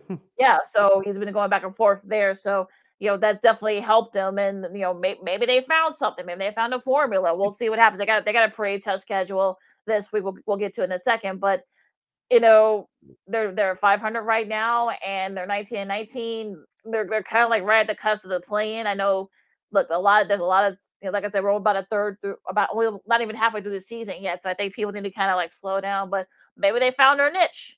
You know, they looked really good against Portland on Friday on New Year's Eve. So, you know, maybe they, like I said, maybe they found their niche. Maybe they found their side, kind of like their little, their little formula to play with. Because AD's going to be out another couple of weeks at least. So you're going to have to mm-hmm. kind of hold down the front. And they, they have, you know, they've been playing pretty well. So we'll see if they can keep it up. Also, too, uh, atop of the Western Conference, the Phoenix Suns have won their last two games on the East Coast road trip. Uh, the, uh, well, actually, they split the last two games on the East Coast road trip. They defeated Charlotte last night, 133 99. They lost on New Year's Eve at Boston. Yes. Lakina, I still say the Suns are a dangerous team. JaVale McGee, a former Laker, uh, he's been making a huge difference backing up DeAndre Ayton as far as the middle is concerned. Too bad he's not on the Bulls because he, Yeah. he'll be the perfect fit for the Chicago Bulls, but Mhm. JaVale McGee's not going anywhere. He's going to help the Phoenix Suns. But uh, Chris Paul is still making a difference for that team. We talked about on our last episode. Devin Booker's back. He's still on the scoring streak. Uh, this Phoenix Suns team, they may not get back to the finals, but they're going to cause some problems. Yeah, and also shout out to Booker in, the- in that early that that that game that that that first game you talked that that second game you talked about said was the first game from last week. He became the se- seventh youngest mm-hmm. player in NBA history to, to score ten thousand points, joining guys like LeBron, KD, Kobe, Carmelo, T Mac, and Giannis. So that's a pretty impressive list. He joins and also he joins LeBron and KD as the only players with ten thousand points and 800 three points made before the age of twenty six. So that's a pretty impressive list there. And then look, I think the I think like like we've been saying the last few weeks with Phoenix. I mean, when it wins that Mhm. 16 game uh, winning streak, they're showing you that look, we they may not make the finals like you said, but they're gonna definitely gonna be uh, an issue for somebody in the playoffs. I mean, you know, so we'll, give them a little bit of a, a break there, and you know they looked okay against Boston. You can kind of tell that you know that this is the first of their you know they're finishing up a road trip, their East Coast road trip, so they're, they're they're in the middle of the East Coast road trip, so you know I think that might have played a part as well. They're playing very early in time, but and you know, we'll, we'll see what happens with the with Phoenix, but I think they may they may make some moves, you know, before the trade deadline. But they, you know, but they look, they, it was a mixed bag for them this week. You know, another West Coast team that was a mixed bag. The Clippers, of course, now they're, they're without Paul George for a few weeks. Of course, they're still without Kawhi. Mm-hmm. And, you know, they lost, you know, a, a, tough one at Toronto, but they inexplicably won against the Brooklyn Nets and probably one of the probably one of the bigger surprises of the season so far. Again, you know, no no PG, you know, Eric Bledsoe led the way with 27 um Terrence Mann had 19 and it was sort of one of those things where if you ask you know if you ask you know KD's comments he was not very pleased you know despite you know him having 28 and Harden you know leading the mm-hmm. way with 34 and a double double you know a triple double I should say you had 13 assists and 12 rebounds but it's sort of one of those things where you just you, you know weird things happen in the NBA sometimes and this that was the case in that game that game on Saturday against the Clippers and the Nets and speaking of the Brooklyn Nets, uh, breaking news from a couple of hours ago: Kyrie Irving will still be a part-time player for the Brooklyn Nets. He'll make his uh, regular season debut this coming Wednesday at Indiana against the Pacers. Lakina, of course, Kyrie Irving would not be in the, in the Nets uniform at the Nets uh, didn't have players in COVID protocols and or injured. Uh, how do you expect Kyrie to to play? Uh, how do you expect him to look uh, in these first uh, couple of games? As of right now, he's going to play road games only until the NYC vax, vaccine mandate gets lifted. When will that be? We don't know. But as of right now, Kyrie Irving will just be available for road games. Yeah, there's a new go a new a new mayor, I should say now, and Eric Adams. He just got into office, you know, right right right at midnight. Midnight, yeah, I saw that. Yeah, yeah, he actually, yeah, he did me a we he did the pledge and stuff. But you know, I don't think he's gonna lift it anytime soon. So he'll be waiting a while, Kyrie. I mean, and and look, I look, I, I don't know what's gonna happen. I know he won't be able to play here because I know that they've you know Chicago's adopted a very similar type of mandate. So and mm-hmm. you know, we'll, we'll again, we'll see a couple of games. We'll see how it goes, and if it if it kind of disrupts a lot of things, you need you need cohesiveness. So this this might be one of those things where you're like, you may have no choice but to get a vaccine. Get vaccine. I mean, however you feel about the vaccines, I mean that it's required in the in New York and other cities. So you know, however you feel about it, look that that's that's how it is, folks. Don't mm-hmm. don't shoot the messenger, but you know, we'll, we'll see what happens. But I, I kind of feel like this could get resolved pretty quickly after the All Star break. I'm just, I'm not making any promises. I'm not, I'm not a psychic, thankfully, but I'm just saying. But we'll see what happens. But uh, it'll be very interesting. I know there people are going to be following Brooklyn a lot. Yeah, you could be right on that. Like I said, we'll talk about that once we get closer to that. But I think Kyrie Irving is going to struggle a little bit because, like you said, the cohesiveness and the timing that's very key to any successful team. And we all know that what Brooklyn is getting to now because of the COVID and injuries to the other players. So, uh, so Kyrie, I think it's going to be a mixed bag. I, we'll we'll see what happens, but I think it's going to be a mixed bag. But I think he's going to benefit uh, in the long run. Hope, like you said, hopefully things will get changed in time in time for the playoffs, which I think they will. But as of right now, it's going to be a, a, a trial by fire. Yeah, definitely uh, going to be on the base. It might be some pressure. I think you know. I won't. I won't. Think, I don't think they're going to try to twist uh, Mayor Adams's hand, but I'm, I'm sure they're going to encourage him. Like you know, maybe you should kind of lift it, lift the band, lift it maybe, or maybe like make some you know make some exceptions. But I I don't know. It's just it's way too complicated for us. You know, we're not mm-hmm. doctors, we're not politicians. We're not going to try to play one here on the show, but we're not going to get into it. So Okay, just a few minutes before we go to breaks, so let's go through uh, these this these this, these games for this week. We'll start with tonight's game. Speaking of Brooklyn, they host uh Memphis. You know, Ja Morant and the gangs. You know, with the Grizz. That's the first game of that NBA TV doubleheader. Um, of course, before that, you got Washington and Charlotte. Hope Washington hoping to bounce back from their loss to the Bulls, and. Philadelphia, who had a couple of big wins over the weekend. They play Houston. Yeah, what's going on with the Rockets? Christian Wood, I forgot who else was the other Kevin knuckleheads that throwing stuff. Oh, they're throwing Porter stuff Jr. at John Lucas, the assistant coach. Oh my. Yeah, Kevin Porter Jr., who's unfortunately has had a history of this. So there's a Houston, we have a problem, folks. Yeah. As I used to say on our radio show, how dumb can you be, be, be? Mm-hmm. I'll leave it at that. Continuing with our schedule for tonight's game, of course, the Magic at the Bulls at seven o'clock from the United Center. The Pistons and the Bucks will do battle for Milwaukee. That's at seven o'clock. Utah and New Orleans to take on the Pelicans at seven. The Jazz were trying to rebound from that heartbreaking loss against Golden State at home last Saturday. The Nuggets at the Mavericks uh, will will do battle in, in Dallas at 7:30. The Mavericks have won their last two games, so hopefully Yeah. Jason Kidd will uh, will build on this momentum. The Nuggets are currently two games over the 500 mark. The Miami Heat, who who lost to the Sacramento Kings on Sunday, they'll face the Warriors tonight. And that's the second game of the NBA TV doubleheader at nine o'clock. And wrapping up tonight's schedule, Atlanta at Portland. and Minnesota and the Clippers. Don't forget about that one. Also to our girl Lana's probably. I remember she said she she took a nap right before earlier this morning, so she could stay up to watch that that Golden State game. I'm sure she was not very happy with that loss over the weekend. So hopefully Miami can bounce back. All right, tomorrow's games, some good ones here. You got Memphis Tuesday. yeah, Memphis and Cleveland. Oh, the Rubio's out, so Cleveland might fall back to earth a little And they bit. just picked up Rondo as well. yeah, you know, strange trade, you know, with you know Denzel. So we'll see. Maybe he can kind of be that leader. Um, San, San Antonio and Toronto, they're they're finished up their uh, East Coast road trip. San Antonio is Indiana and New York. You know, the Knicks have kind of been up and down lately. Uh, Denzel Valentine, former Bull, who got traded from the Cavs to the Lakers, but then got traded to the Knicks. I don't think you're going to be seeing him. I don't think Thibs is going to play him. I'm just saying. The first game of the NBA TV doubleheader at 6:30. Uh, the Phoenix Suns will about do battle with the New Orleans Pelicans at seven o'clock. The back end of the D- NBA TV doubleheader to wrap up the Tuesday schedule will be the Sacramento Kings at the Los Angeles Lakers at nine thirty. So that's your schedule for Tuesday. update here. You know, these are Wednesday's games. You got Detroit and Charlotte at six o'clock. You got Philadelphia and Orlando. That could be a trap game for the Sixers as well. Mhm. Houston and their weird, uh, weird drama. They play Washington, San Antonio, and Boston. That should be a good one. And Brooklyn and in and Indiana. That's That Kyrie's debut. Yeah, so you'll, he'll be able, you'll be you'll be seeing Kyrie in that in that game because Indiana doesn't have those type of you know ish, uh, protocols and such. So you will be seeing him in that game. And the first game of the ESPN doubleheader, Golden State and Dallas at six thirty on ESPN. And continuing with the Wednesday schedule, Toronto and Milwaukee at seven o'clock. OKC, the Thunder will visit Minnesota to take on the Timberwolves at seven.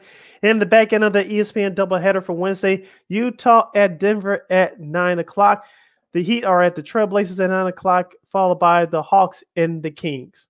Just want to give a sh- quick shout out to OKC guard Josh Giddey. He is the youngest player, only 19, to lead the league in points, in points, rebounds, and assists. The only other player to do that as a teenager is Luka. He ended we'll see if he ends up winning uh, Rookie of the Year. You got think he's definitely the leader in the clubhouse, and now we'll see if he can keep it up. Mhm. Probably one of the few few bright spots for OKC, I think, besides Shad Giddy Alexander. I think he's still in uh, protocols. He should be he there's he should be back for this this game on Wednesday against Min, Min, Minnesota, but we'll see. Uh, also, the Miami Portland game that should be a lot of fun. Uh, Jimmy Butler against you know Dame Dollar Damian Lillard that should be a fun one too. A little surprised that that game's not on not on ESPN, but you know Utah and Denver that they're definitely deserving of that spot. But but anyway, on Thursday you got the first game of the TNT doubleheader. I They're the back on TNT Thursdays. Yay! Yay! No, no more NFL on no, no more NFL to compete with on Thursday nights. Uh, but a good one here. You got Boston and New York. That should be a fun one. Uh, Detroit and Memphis at seven o'clock. The Warriors and the Pelicans will do battle at seven o'clock, and then the back end of that doubleheader for TNT on Thursday at nine o'clock will be the Los Angeles Clippers at the Phoenix Suns. And so that's your schedule for Thursday. So those are the games uh, for this week in the National Basketball Association. All right, so you know, wrap up our NBA talk for today. But again, we'll talk more about, of course, on Friday. Now, after this last break, we'll be talking college football playoffs. Oh God! But other bowl games actually, but other bowl games actually were able to pick up the slack. So don't worry. And also too, maybe some college hoops news with teams slowly starting to get back on track after you know a lot were on pause, been on pause these last few weeks, and other stuff too. I'm sure Sid will have some, maybe some sports media news. But Sid will have you know coming up. So we'll be wrapping things up here in a little bit, along with Sid on the Kansas and Second City Sports on Sports Zone Chicago, and we'll see you once again in a bit. AutomotiveMap.com presents the Sports Flash, powered by the Score app on 1330 and 95.9 Sports Zone Chicago. The Chicago Bears dominated the New York Giants yesterday at home, 29 to three. Darnell Mooney seven catches, 69 yards and a touchdown. Andy Dalton threw for 173 yards and that touchdown. In the victory. With the win, the Bears are now 6 and 10 on the season. On the ice, the Chicago Blackhawks were thumped in Nashville 6 to 1 the final score. That game on Saturday as the Blackhawks dropped a second straight game. Chicago is back in action tomorrow at home when they play host to the Colorado Avalanche. In the NBA tonight, the Chicago Bulls are back home. They'll host the Orlando Magic. The Bulls are 24 and 10. Download the Score app today. Lightning fast sports alerts so you never miss a thing. I'm John Thayer on 1330 and 95.9 Sports Zone Chicago. Liberty Mutual Insurance Company presents. And Doug. Don't you just love the smell of old books? Shh, this is a library. Sorry, ma'am. We're looking for a book titled Liberty Mutual Customizes Your Car Insurance so you only pay for what you need. I don't think we carry that, but check nonfiction. He really does devour literature. Please leave. Only pay for what you need. Liberty, liberty, liberty, liberty. You've been putting back a few, and a few becomes a few too many. For a moment, you think of calling for a ride, but nah, you live nearby. What's the worst that could happen? You get pulled over, your insurance goes up, you lose your license, you total your car, you kill someone. The results of driving drunk are tragic. That's why law enforcement is out there looking for impaired drivers to save lives. So if you think you're okay to drive after a few drinks, think again. Drive sober or get pulled over. Paid for by NHTSA.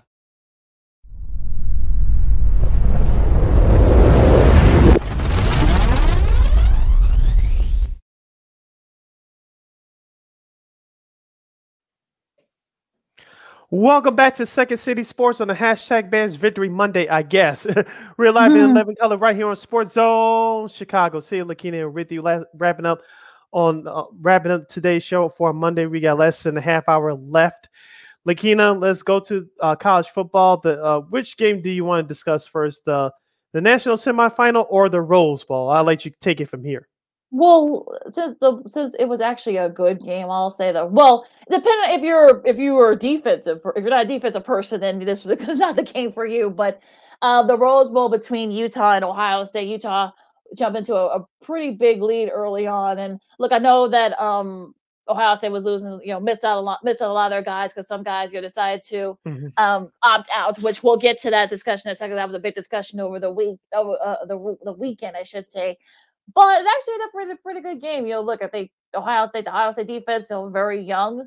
I know they got a lot like freshmen and sophomores, and but you know they were able to kind of slow down Utah and you know did what they could you know, to try and slow them down, and they did just that. Um, they had a couple of stuff again. Chris Ol- Chris Olave, who was one of those players on the offensive side that decided to opt out. You know, you know, and, and like I said, understandably so. But Jaxon Smith-Njigba, and Marvin Harrison Jr. Yes, he is the son of that Marvin Harrison Hall of Fame wide receiver. Each had three touchdowns apiece. Also, too, Smith-Njigba had th- had 347 uh, receiving yards. That's the most for you know the that's among the most uh, for the Rose Bowl. You know, in a, in one game, also in one game in general. Um, you know, Utah, we, we talked about, you know, the some of the, the tragedies that happened Mhm. during the season. They lost a couple of players, you know, back to back weeks. They were to kind of pick things up and you know, won the Pac 12 uh, championship and got to the Rose Bowl. Played a very good game, but you know, Ohio State, you know, 14 point comeback is the third largest in Rose Bowl history. You know, Jaxon Smith, uh, Njigba's performance was uh, the best in that tie for the most, you know, in that that bowl game. You know, again, it wasn't the best game defensive wise but they did just enough to win it. Uh, and also, to uh, Marvin Harrison Jr. His dad actually did not have a have a three receiving uh, t- touch. Didn't have three receiving touchdowns in the game when he was at Syracuse. He did it like I think like nine times when he was in the pros. Marvin Harrison Jr. has already done it in the Rose Bowl too. I think he's only got a sophomore, I think, or freshman or a sophomore. So you'll be seeing more of him next season. Also Jaxon as well. So you know things looking up for for Ohio State. Even though they didn't have the best start, but they did pretty well. They finished it up. So Yeah, they. Yeah they ended their season with the eleven and two mark. C.J. Stroud was thirty seven and forty six with five hundred and seventy three yards and six touchdowns. Uh, Jaxon Smith had fifteen catches for three hundred forty seven yards and three big touchdowns. You mentioned Lakina, offense was the name of the game for Ohio State. Utah did their best to keep up. They just couldn't get that critical turnover when they needed. It. Right. And they, yeah, they, and they, and they did, they did, they did earlier in the, you know, they forced some fumbles. They had a one of them had an interception, but unfortunately, they, they, they late, you know, when they really needed it, they couldn't get it. So, and Ohio State was able to, you know, their young defensive unit was able to kind of, you know, got when they got into a rhythm. Like I said, a lot of these guys have not started this year because, you know, of course, you know, the guys that you know they that that pulled out. But, you know, look, I think that's what you need to do if you're if you're a team like Ohio State. You did what you could to try to, you know, pick up the slack, and they did just that. Any other bowl games surprised you on New Year's Day? No, I just want to give a shout out to Oklahoma State with one of their biggest comebacks. you, know, you know, 17 points in the Fiesta Bowl. They scored 23 unanswered. Of course, you know, Notre Dame got a, a garbage touchdown late, but that, you know, they were able to kind of recover there. You know, the, the onside kick that Oklahoma State did. And did just enough. Malcolm Rodriguez, who you're going to be seeing a lot. You're going to be hearing his name a lot, you know, during due to combines and stuff. Let the let them uh let the Cowboys with eight. He's an All American too linebacker, so you guys gonna be hearing that name a lot. Like I said, um, uh, Spencer Sanders, you know, four touchdowns. He had a fumble that that got Notre Dame back in it, kind of, you know, but you know they were able to the, the defense were able to kind of pick up the slack there. You know, he uh, uh, threw for 371 yards and rushed for 125. And you'll, you'll see him. He'll, he'll he'll only get better. He's only a sophomore, so he's to get better and better. He'll be back next year. And look, I know some guys from Notre Dame, some of their top guys, you know, opted out, but they had a big lead. They're now 0 8 in uh New Year's Six slash BCS Bowl. So uh yay, Mike Gundy. You know, this is he, he Michael you said this was this is probably the biggest win in his career, probably the biggest win. It says he is Oklahoma State Brad. He he Oklahoma State grad, so he's won a couple of bowl games, big bowl games. Hmm. But but you know, he said that this was probably the biggest, you know, for for the Cowboys in his in their history. So I'm a man. I'm 50, and I beat Notre Dame. yeah, yeah, you can say that now. Um, Baylor had a nice, you know, nice performance at Sugar Bowl. Matt Corral, um, you know, twisted his ankle, so he wasn't able to play. That I think that that could have been a lot worse. Um, but you know, Baylor had their best showing in a bowl game. You know, in a Sugar Bowl, I should say. And like this, like this is our first uh, Sugar Bowl uh game in like over 50 years, and you, you gotta give you know props to that coaching staff of Baylor because they, you know, after everything that happened in that program a few years back with Art Briles and everything else, but David Aranda has come in from LSU. He was actually remember he was one of the top quarters from LSU. Came in, has turned that program around really quick. The guys are buying in. They could be a favorite next year in the Big 12, especially when Oklahoma and Texas leave in a couple of years. Yeah. But uh, that was a nice showing by them. Kentucky had a, a good showing too, a nice comebacker against Iowa in the uh is that the citrus well i want to make sure i got my look at my bowls it was a you know our, our girl is a Burgamy who is an ohio uh, iowa grad you know was not very happy with this result but you know and maya kai of uh, sports zone yeah Chicago, yeah i don't think they were very happy with the with the result of that game with, with kentucky coming back to win but you know they were they were up you know late but then kentucky you know, was able to you know go down went down the field and be able to score the game winning touchdown late in the, in the, in the final second so that ended up being a nice when they're also Arkansas, you know, being Penn State, I know a lot of, you know, again, Penn State was out some of their guys, but you know, the Outback Bowl, but Arkansas looked really good in their bowl bowl win. Clemson looked really good in their bowl. So, you know, look, I, like like we've been saying, you know, there've been a lot of cancel bowl cancellations. So if any game, any bowl game that gets played, you know, is a win. So, mm-hmm. so you know, but you know, but I think these bowl games are good, you know. And now we can get back to the, the also uh, Central Michigan. Shout out to them, you know, they got their first bowl when um, holding off Washington State in the Sun Bowl, which which is weird because they were actually supposed to have been playing in Arizona, but their opponent had to pull out because of COVID protocols. Washington State lost their opponent, you know, Texas A&M due to COVID protocols. So they ended up, you know, they were in the region. So why not let's play each other? And look, you know, the, the Chippewas took it full advantage and you know was able to pull off the minor upset in the Sun Bowl. Now we can talk about the the, the playoffs. Yeah, the bad and the ugly. Uh, of course, last Friday on New Year's Eve, uh, the first game of the Cotton Bowl Classic in Dallas, Texas. It was number one Alabama dominating the number four ranked Cincinnati Bearcats, twenty-seven to six. Bryce Young for Alabama, seventeen of 28, 181 yards and three touchdowns. Of course, Brian Robinson Jr., 26 carries for 204 yards for Alabama. And the star wide receiver, uh, Ja'Corey Brooks, four catches, 66 yards, and a touchdown. Lakina, I wasn't disappointed by the final score. I thought Cincinnati would at least score one touchdown. They kept it Mhm. close for a half, or perhaps even first half of the third quarter, but Alabama uh, did the things they had to do to close that game out down the stretch. Yeah, yeah. You thought that maybe since he was kind of like, you know, they had opportunities, you know, they had a couple interceptions. They thought, okay, you know, maybe, maybe they could make a move here. They didn't, and I think that was also too inexperienced, I believe. So, so you know, they weren't able to capitalize on that. When you thought that maybe they were kind of, you know, maybe, maybe they would kind of get into it, but you know, they couldn't. And like I said, you know, Bryce Young, three touchdowns. You know, Brian Robinson Jr., who had to wait his turn. I think he's a senior now he's a junior or a senior now. I think you know Najee Najee Harris, of course, you know last year and such. So he was not, you know, didn't really see the field too much, you know, because of all the depth there. But the good news is, is that you know he was able to kind of capitalize to 204 yards, but I think it's, it's got to be a record in the Cotton Bowl, um, you know, or, or right up there record wise. So you know they looked really good, and yeah, we're gonna get a rematch of Alabama versus Georgia. Yay! And speaking of Georgia, uh, in the Capital One Orange Bowl, Georgia dominated Michigan 34 11. Mr. Bennett for Georgia, Stetson Bennett, 20 of 30 for 313 yards and three touchdowns. Zamir White for the Bulldogs had 12 carries for 54 yards.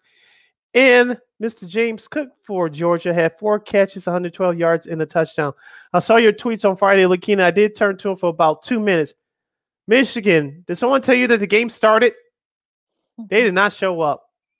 Well, I think Georgia wanted to prove to folks that yes, folks, we were in this game. We deserve to be in it. You know, they they sacked uh, Cade McNamara. I was more disappointed times. in this one. Good grief. Yeah, I know, thought Georgia would win, but like Michigan, uh, I thought they would give a better effort. It just didn't happen. It just really it didn't really happen and and, you know they were kind of just outmanned like i said the defense you know sacked, sacked their quarterbacks you know they, they brought in jj mccarthy you know, in for michigan but that he he did what he could you know he scored a touchdown but you know it was just it was kind of too little too late after that but you know four sacks for that mm, that um that georgia defense you know of course you know led led led by jordan davis who also to Nolan Smith, who had one of those sacks and uh, led the team in you know eight tackles, five solo tackles. And we'll, we'll we'll try to get somebody on if not not Friday, definitely on Monday. You have to preview the national championship game. Yippee! He's so you get Georgia, Alabama, part three. Yay! But you know, you saw what happened a few years ago. You know, Georgia had that big lead now, and it was just lost to Alabama in overtime. Then you had, you know, Alabama just mulling Georgia in the SEC championship game. So we'll see what happens, you know, next Monday. You know, like like I said before, we'll have we'll talk about it. We'll try to maybe get somebody on to talk about it. But I'm I'm like, oh goody, yay, Georgia and Alabama, yippee! Yeah, All Nick right. Saban, a career 92 record against the Bulldogs. We'll see what happens there. You're listening to Second City Sports live in 11 color for a Monday first show of 2022, along with Lakina McGee. I am Sydney Brown. Lakina, before we get to our uh, big story to close out the show, you have some college basketball nuggets. All right, am I finally going to get to watch some games because I couldn't get to watch any games I wanted? Right. They have been canceled, postponed. I'm yeah, disappointed. yeah, I've been kind of keeping my eye on it. You know, um, not not much change in the top. You know, Baylor is one, Duke is two. I mean, you know, Duke's is ha- Duke is still like they're on pause because they've been having various COVID issues. Um, you know, tonight's game, you got Wisconsin and Purdue on the Big Ten Network. I mean, at six o'clock. You know, so if you want, guys want to check that out, you can. I know, I know Purdue's been, you know, just come out of a COVID uh, uh pause, so they're back. I know Wisconsin has had some of their struggles too. Maryland and Iowa. Also, that's in the second half of that doubleheader. If you know Washington and, and, and Arizona, Washington Washington has had their issues with COVID protocols too. I think this is their, just their second game back off of protocol, so we'll see what happens there. But yeah, there have been a lot of, like you said, there, there have been a lot of postponements due to, like you said, you know, COVID and also two cancellations and such. I know, I know uh, Xavier and Georgetown was looking look, looking forward to that game, but Georgetown is now having COVID issues, so that game's been postponed. Um, if you want to, if tomorrow, you know, Porter Moser and his Oklahoma Sooners travel to Waco to play Baylor. Remember, it's, it's six o'clock, so it's an early start time on ESPN too. So if you guys want to check that out, you can. Kentucky LSU on ESPN. You know that should be a fun one on you know tomorrow. Let's see here, a couple other games. I know Seton Hall. I know they're just kind of getting back to the groove as well through COVID. They play Butler. Um, you know, can, you know, Kansas and Oklahoma State. You know, that's second half that ESPN two doubleheader. Also, uh, Providence and Marquette. That's an FS1 game. So there's definitely yeah. So mm-hmm. slowly, I know folks have said, well, I know that you know, NCAA said, well, you know what, uh, we'll still play the tournament as scheduled, both the men's and the women's. Mm. Yeah, get back to them in about a month because I'm sure there's going to be, especially once these students get back on campus, there's going to be a yeah. lot of issues. So get back to them in about a month. So there's going to definitely be some pushback. I know I heard um, David Kaplan and Jonathan say, well, you know, they can play three and seven games. They're young. That that doesn't make a difference. You know, they say, oh well, they've had a timeout. No, that's like if you're in a rhythm, especially if you had COVID, if you're in a rhythm, it's going to take you a couple of games to kind of get back into it. So you may have to postpone the have to move the uh, the tournament back a couple of weeks. I know they don't want to do that because it's double A, but you'll probably mm-hmm. make more money and you'll probably better off postponing it than having these teams sort of like you know you know kind of like drag themselves and then playing these games. So I don't want to hear that. Well, they're young, they can handle it. No, they can't. Don't do that. Stop it then, then, then I almost got to go on a rant. This, I know, I know DePaul's been having issues. I know they lost a couple of games in a row in the in conference play because they just getting back into it too. I'm not, I'm not getting up, up on this yet. Uh, Our buddy Dave Curtis for WBM, WBBM Radio doesn't want us to, so I'm gonna, for his sake, I'm gonna, I'm gonna do him a favor and not give up, give up on them just yet. But you know, cut these guys some slack, okay? Yeah, we talked about it before, like about a month or so ago. If you don't have enough games to play enough to qualify to play in the NCAA tournament, will they make special rules or will they push it back a week or two? So, like you said, about another month or so, when those uh, conference tournaments start, we'll see what happens. Also, I actually do actually do want to give a, a shout out to the Missouri uh, women's um, hoops team. They upset um, Dawn Staley, South Carolina Gamecocks last week. Now they've been shorthanded too because of COVID and you know, you know, you know, COVID, you know, they were shorthanded. They lost a couple players. They didn't go on pause because they still had enough bodies. You know, shout out to Rob, Robin Prington, Pring, Pringleton and the rest of the, uh, the Lady Tigers. You know, they were able to you know hold, you know pull off the big upset there. So, you know, despite them being shorthanded, so good for them. Yeah, congratulations to them. You're listening to Second City Sports right here on Sports Zone Chicago. We're live and in living color. Sid Lakina here with you. Lakina, I want to end today's show with this story, courtesy of our good friends at Awful Announcing. New Jersey Mayor reveals Harold Reynolds is talking to MLB officials about a game at historic Negro League Stadium. Mm-hmm. Hinchliffe uh, Stadium in Paterson, New Jersey, could be the first site, could be the site of an MLB game if Harold Reynolds had it his way. Continuing, excuse me. With the success of this year's Field of Dreams game between the White Sox and the Yankees, is it not a surprise for Major League Baseball to look at other unique sites to have to have a regular season game?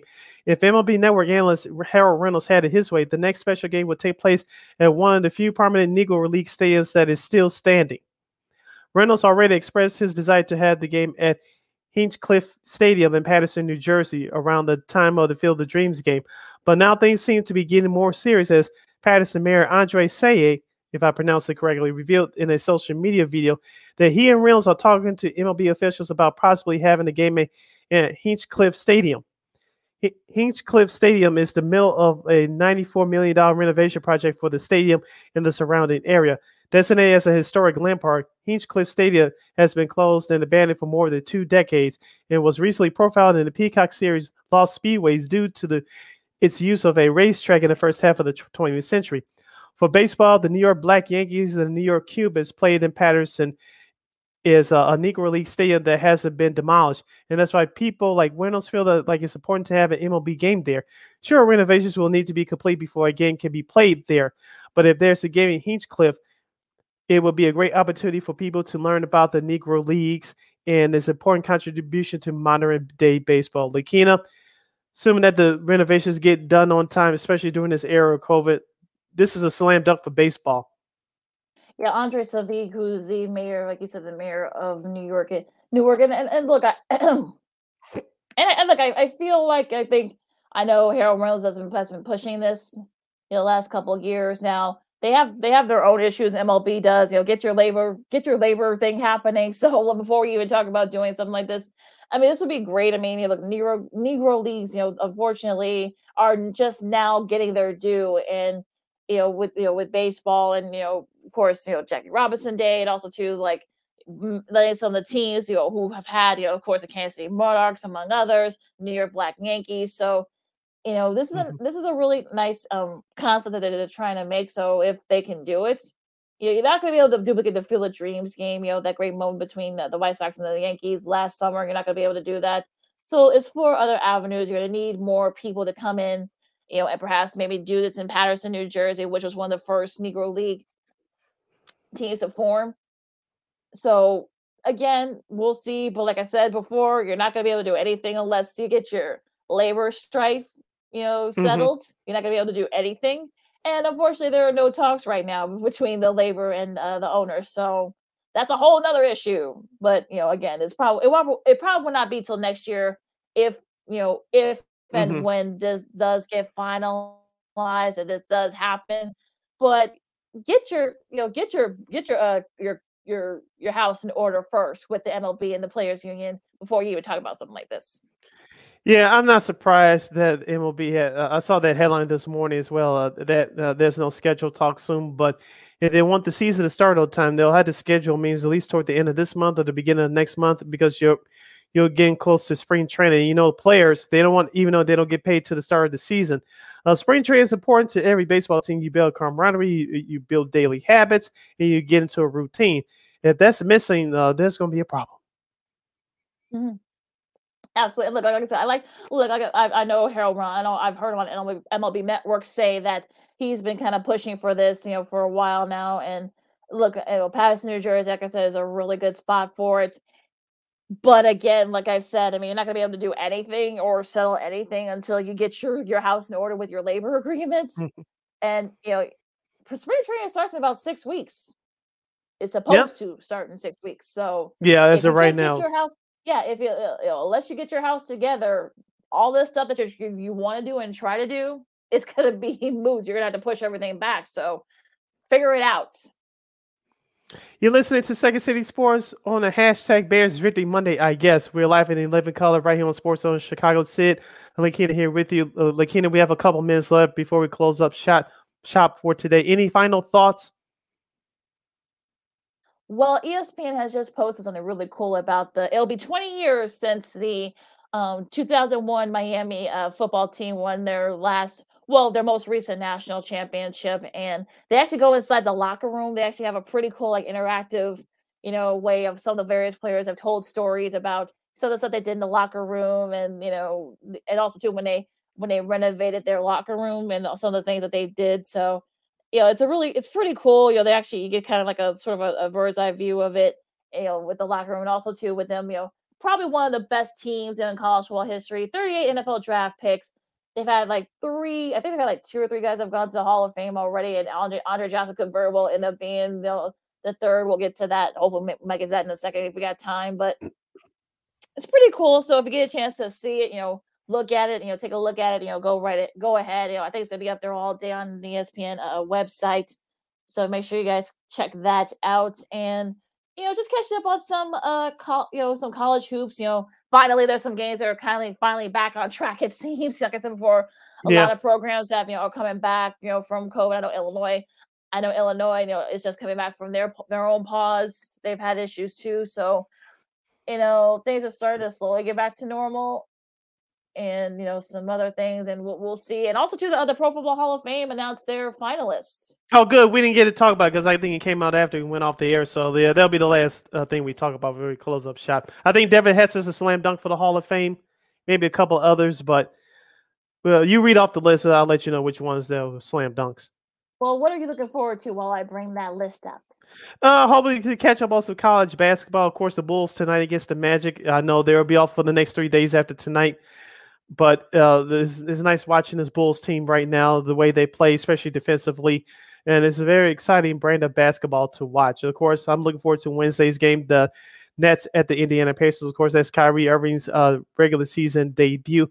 We'll see how long he plays, how long head coach Steve Nash will let him go. Will he start or will he bring him off the bench? We shall see.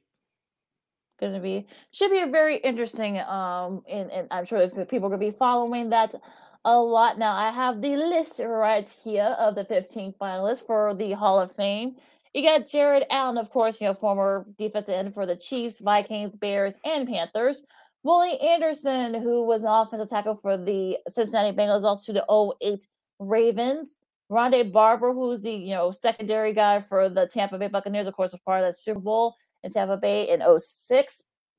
Oh, two. Oh, two, I should say. Sorry about that. Uh, Tony Boselli, who was an old tackle. I'm surprised he's on it already for same here. Yeah, he that should Jags, be a slam dunk. The Jags and the Texans, of course, he played that on IR. LeRoy Butler from the Packers, of course, safety gave the Bears fix. Of course, the aforementioned Devin Hester, the kick return specialist, your wide receiver. Torry Holt, part of that greatest show on turf wide receiver for the Rams. St. he should Rams, be a slam dunk too. And the Jags. Andre Johnson, of course, you know, wide receiver, of course, you know, from the U, you know, play for Houston, Indy, and Tech and Tennessee. Sam Mills, who played in the mid 80s to early 90s for the Saints and also to the Panthers. Richard Seymour, part of those, you know, Super Bowl uh, teams in New England. Also, he also played for the Oakland Raiders. Zach Thomas, who should be in, by the way, I'm surprised he's not. He should be a slam dunk. Of course, played for the Dolphins. Of course, and only played for the Cowboys. Demarcus Ware played for the Cowboys and uh, the Broncos. Reggie Wayne, you know, played for the uh, the Colts, was part of that 06 Super Bowl winner. Of course, they beat the Bears. Uh, Patrick Willis, of course, played for the 49ers. Linebacker, also Bryant Young who played in the early 90s you know, to the uh, mid 2000s for the 49ers defense end and defensive tackle. So who they're, they're going to pick five from this list and it's actually going to be you know whittled down even further. So uh who on this list do you think should get in? Like I said, Hester for sure, Torry Holt, Zach Thomas, Sam Mills, who I'm surprised is not in there already. He should be in there. I remember him uh, with the New Orleans Saints back in the day. It was him, Pat Swilling, uh, those were some great defenses back in the late 80s, early 90s. I know he's passed away, but for those of you that mm-hmm. missed the football life uh, uh, episode on Sam Mills, you could uh, go yeah. online and check it out. That was a very good episode. So you go not just learn about him as a player, but learn more about him as a person. So very, check that out. Yeah, very uh, very emotional. That's over that was I I actually was able to check that out too. Uh, about like a couple of years back, you know, just a. mm-hmm what we Woody came, you know, came from, whatever they were able to hit at the top, and just you know his tragic death is just, it just, it mm-hmm. still kind of, you know, kind of bums me out that he's not with us still. But look, I've said this to a friend of mine. As for this, you know, I think maybe Zach Thomas should already be in. I don't know why he's not. I, I don't get it, but again, you know, whatever. Same with Tony Boselli. And, Bas- and Boselli too. Maybe Reggie, maybe Reggie Wayne. Like I said before, I think unless Dan Pompei is gonna uh, vouch for Hester, I don't think Hester will have to wait. I think Hester will have to wait another year. That's just my feeling. You know, I'm, I'm not just, you know, I'm not just saying that to to, mm-hmm. to be, you know, quandary. I'm just saying that look, you know, you know how you know how the Hall of Fame feels about you know kick returners and, and special teams guys. I'm just saying. But I think those three, all of those three I mentioned, is really anybody's guess. I mean, I, I'm sure I think Jared Allen may have to wait a couple more years. Maybe Willie Anderson. I'm surprised Rondé Barber, who actually didn't even make the finalist list last year. The fact that he made it this year, I think there's going to be a, definitely some lobby for him to get in. LeRoy Butler, I think he may have to wait a couple years. Torry Holtz, you know, you got Kurt Warner and uh, Marshall Faulk and Isaac Bruce are already in. So, you know, could he be another guy from that, you know, great show on turf for the Saint for the Rams? Could he get in? Sure. Andre Johnson, you know how people feel about wide receivers the late Sam Mills, he might get in, maybe. Um, Richard Seymour, part of those, of course, the New England teams. Patrick Willis, do you think he played long enough to be? You know, I know he had a really great seven years, but he only played seven years. Could it be like the Terrell Davis thing, where yeah, he didn't probably play too too long, but his impact was just, you know, it's just impeccable. So does he get in because of that? Maybe. Brian, Young, I mean, played 13 seasons for San Fran you know, was part of that great defense, you know, those great defensive teams for the 49ers. I mean, does he get in? I, I, I don't like I said before, it's really anybody's guess at this point for some of these names, but we'll see what happens. They'll they'll have the first, the final, uh, the you know they'll have the list will come out right before the Super Bowl. That that during the NFL honors uh presentation in a few weeks. So we'll, all we'll right. Yeah, we'll see what happens, and like you say, the, those uh, finalists will be named during Super Bowl week in the National Football League. Lakina has been, another great show, our first show of 2022. Uh, great job. Uh, we talked a lot about the Bulls, the NFL. And so I, I feel that it's going to be another great year for us here on Sports Zone Chicago. So uh, thank you so much for joining us today. Thank you for your support. And we, we need your support going forward. So like, comment, share, and subscribe uh, to Sports Zone Chicago. And we'll give you all the other nuggets and tidbits in just a minute. So thank you very much for riding with us as we kick off 2022. Absolutely. And with that said, you can follow me at Keenan McGee on the Twitter and at Keno Score McGee on the IG. You can follow yours truly, Sydney Brown, on the Twitter and the IG at CK80. Once again, that's CK80, S I D K I D A 0, S I D K I D A 0. Make sure you download that Sports Zone Chicago app. Make sure you follow Sports Zone Chicago on all social media platforms Facebook, Twitter, Instagram, and YouTube. Make sure you subscribe to our podcast at War on Anger. We're available on all podcast platforms, including the iHeartRadio app. And make sure you follow War Media at WARR Media on Facebook, Twitter, Instagram, and YouTube. Thank you very much in advance for your support. Like, share, subscribe, and tell your friends. For Lakina, I'm Sid. This is, has this has been Second City Sports on Sports Zone Chicago. We'll catch you on Friday uh, to preview the Bulls and the Wizards, and we'll preview Week 18 in the National Football League. Lots of games and lots of things to still be decided. So make sure you guys check it out with us. All right, so stay warm out there, folks. I know it's been snowing, it's been cold in a lot of places out east, especially here in the Midwest. So, but please bundle up, wash your hands, you know, wear a mask, and just be good to each other for a sit on the Kansas Second City Sports on Sports Zone Chicago. And we'll see you. And again, you know, we're, we're back at it Friday. Till Friday. Holla!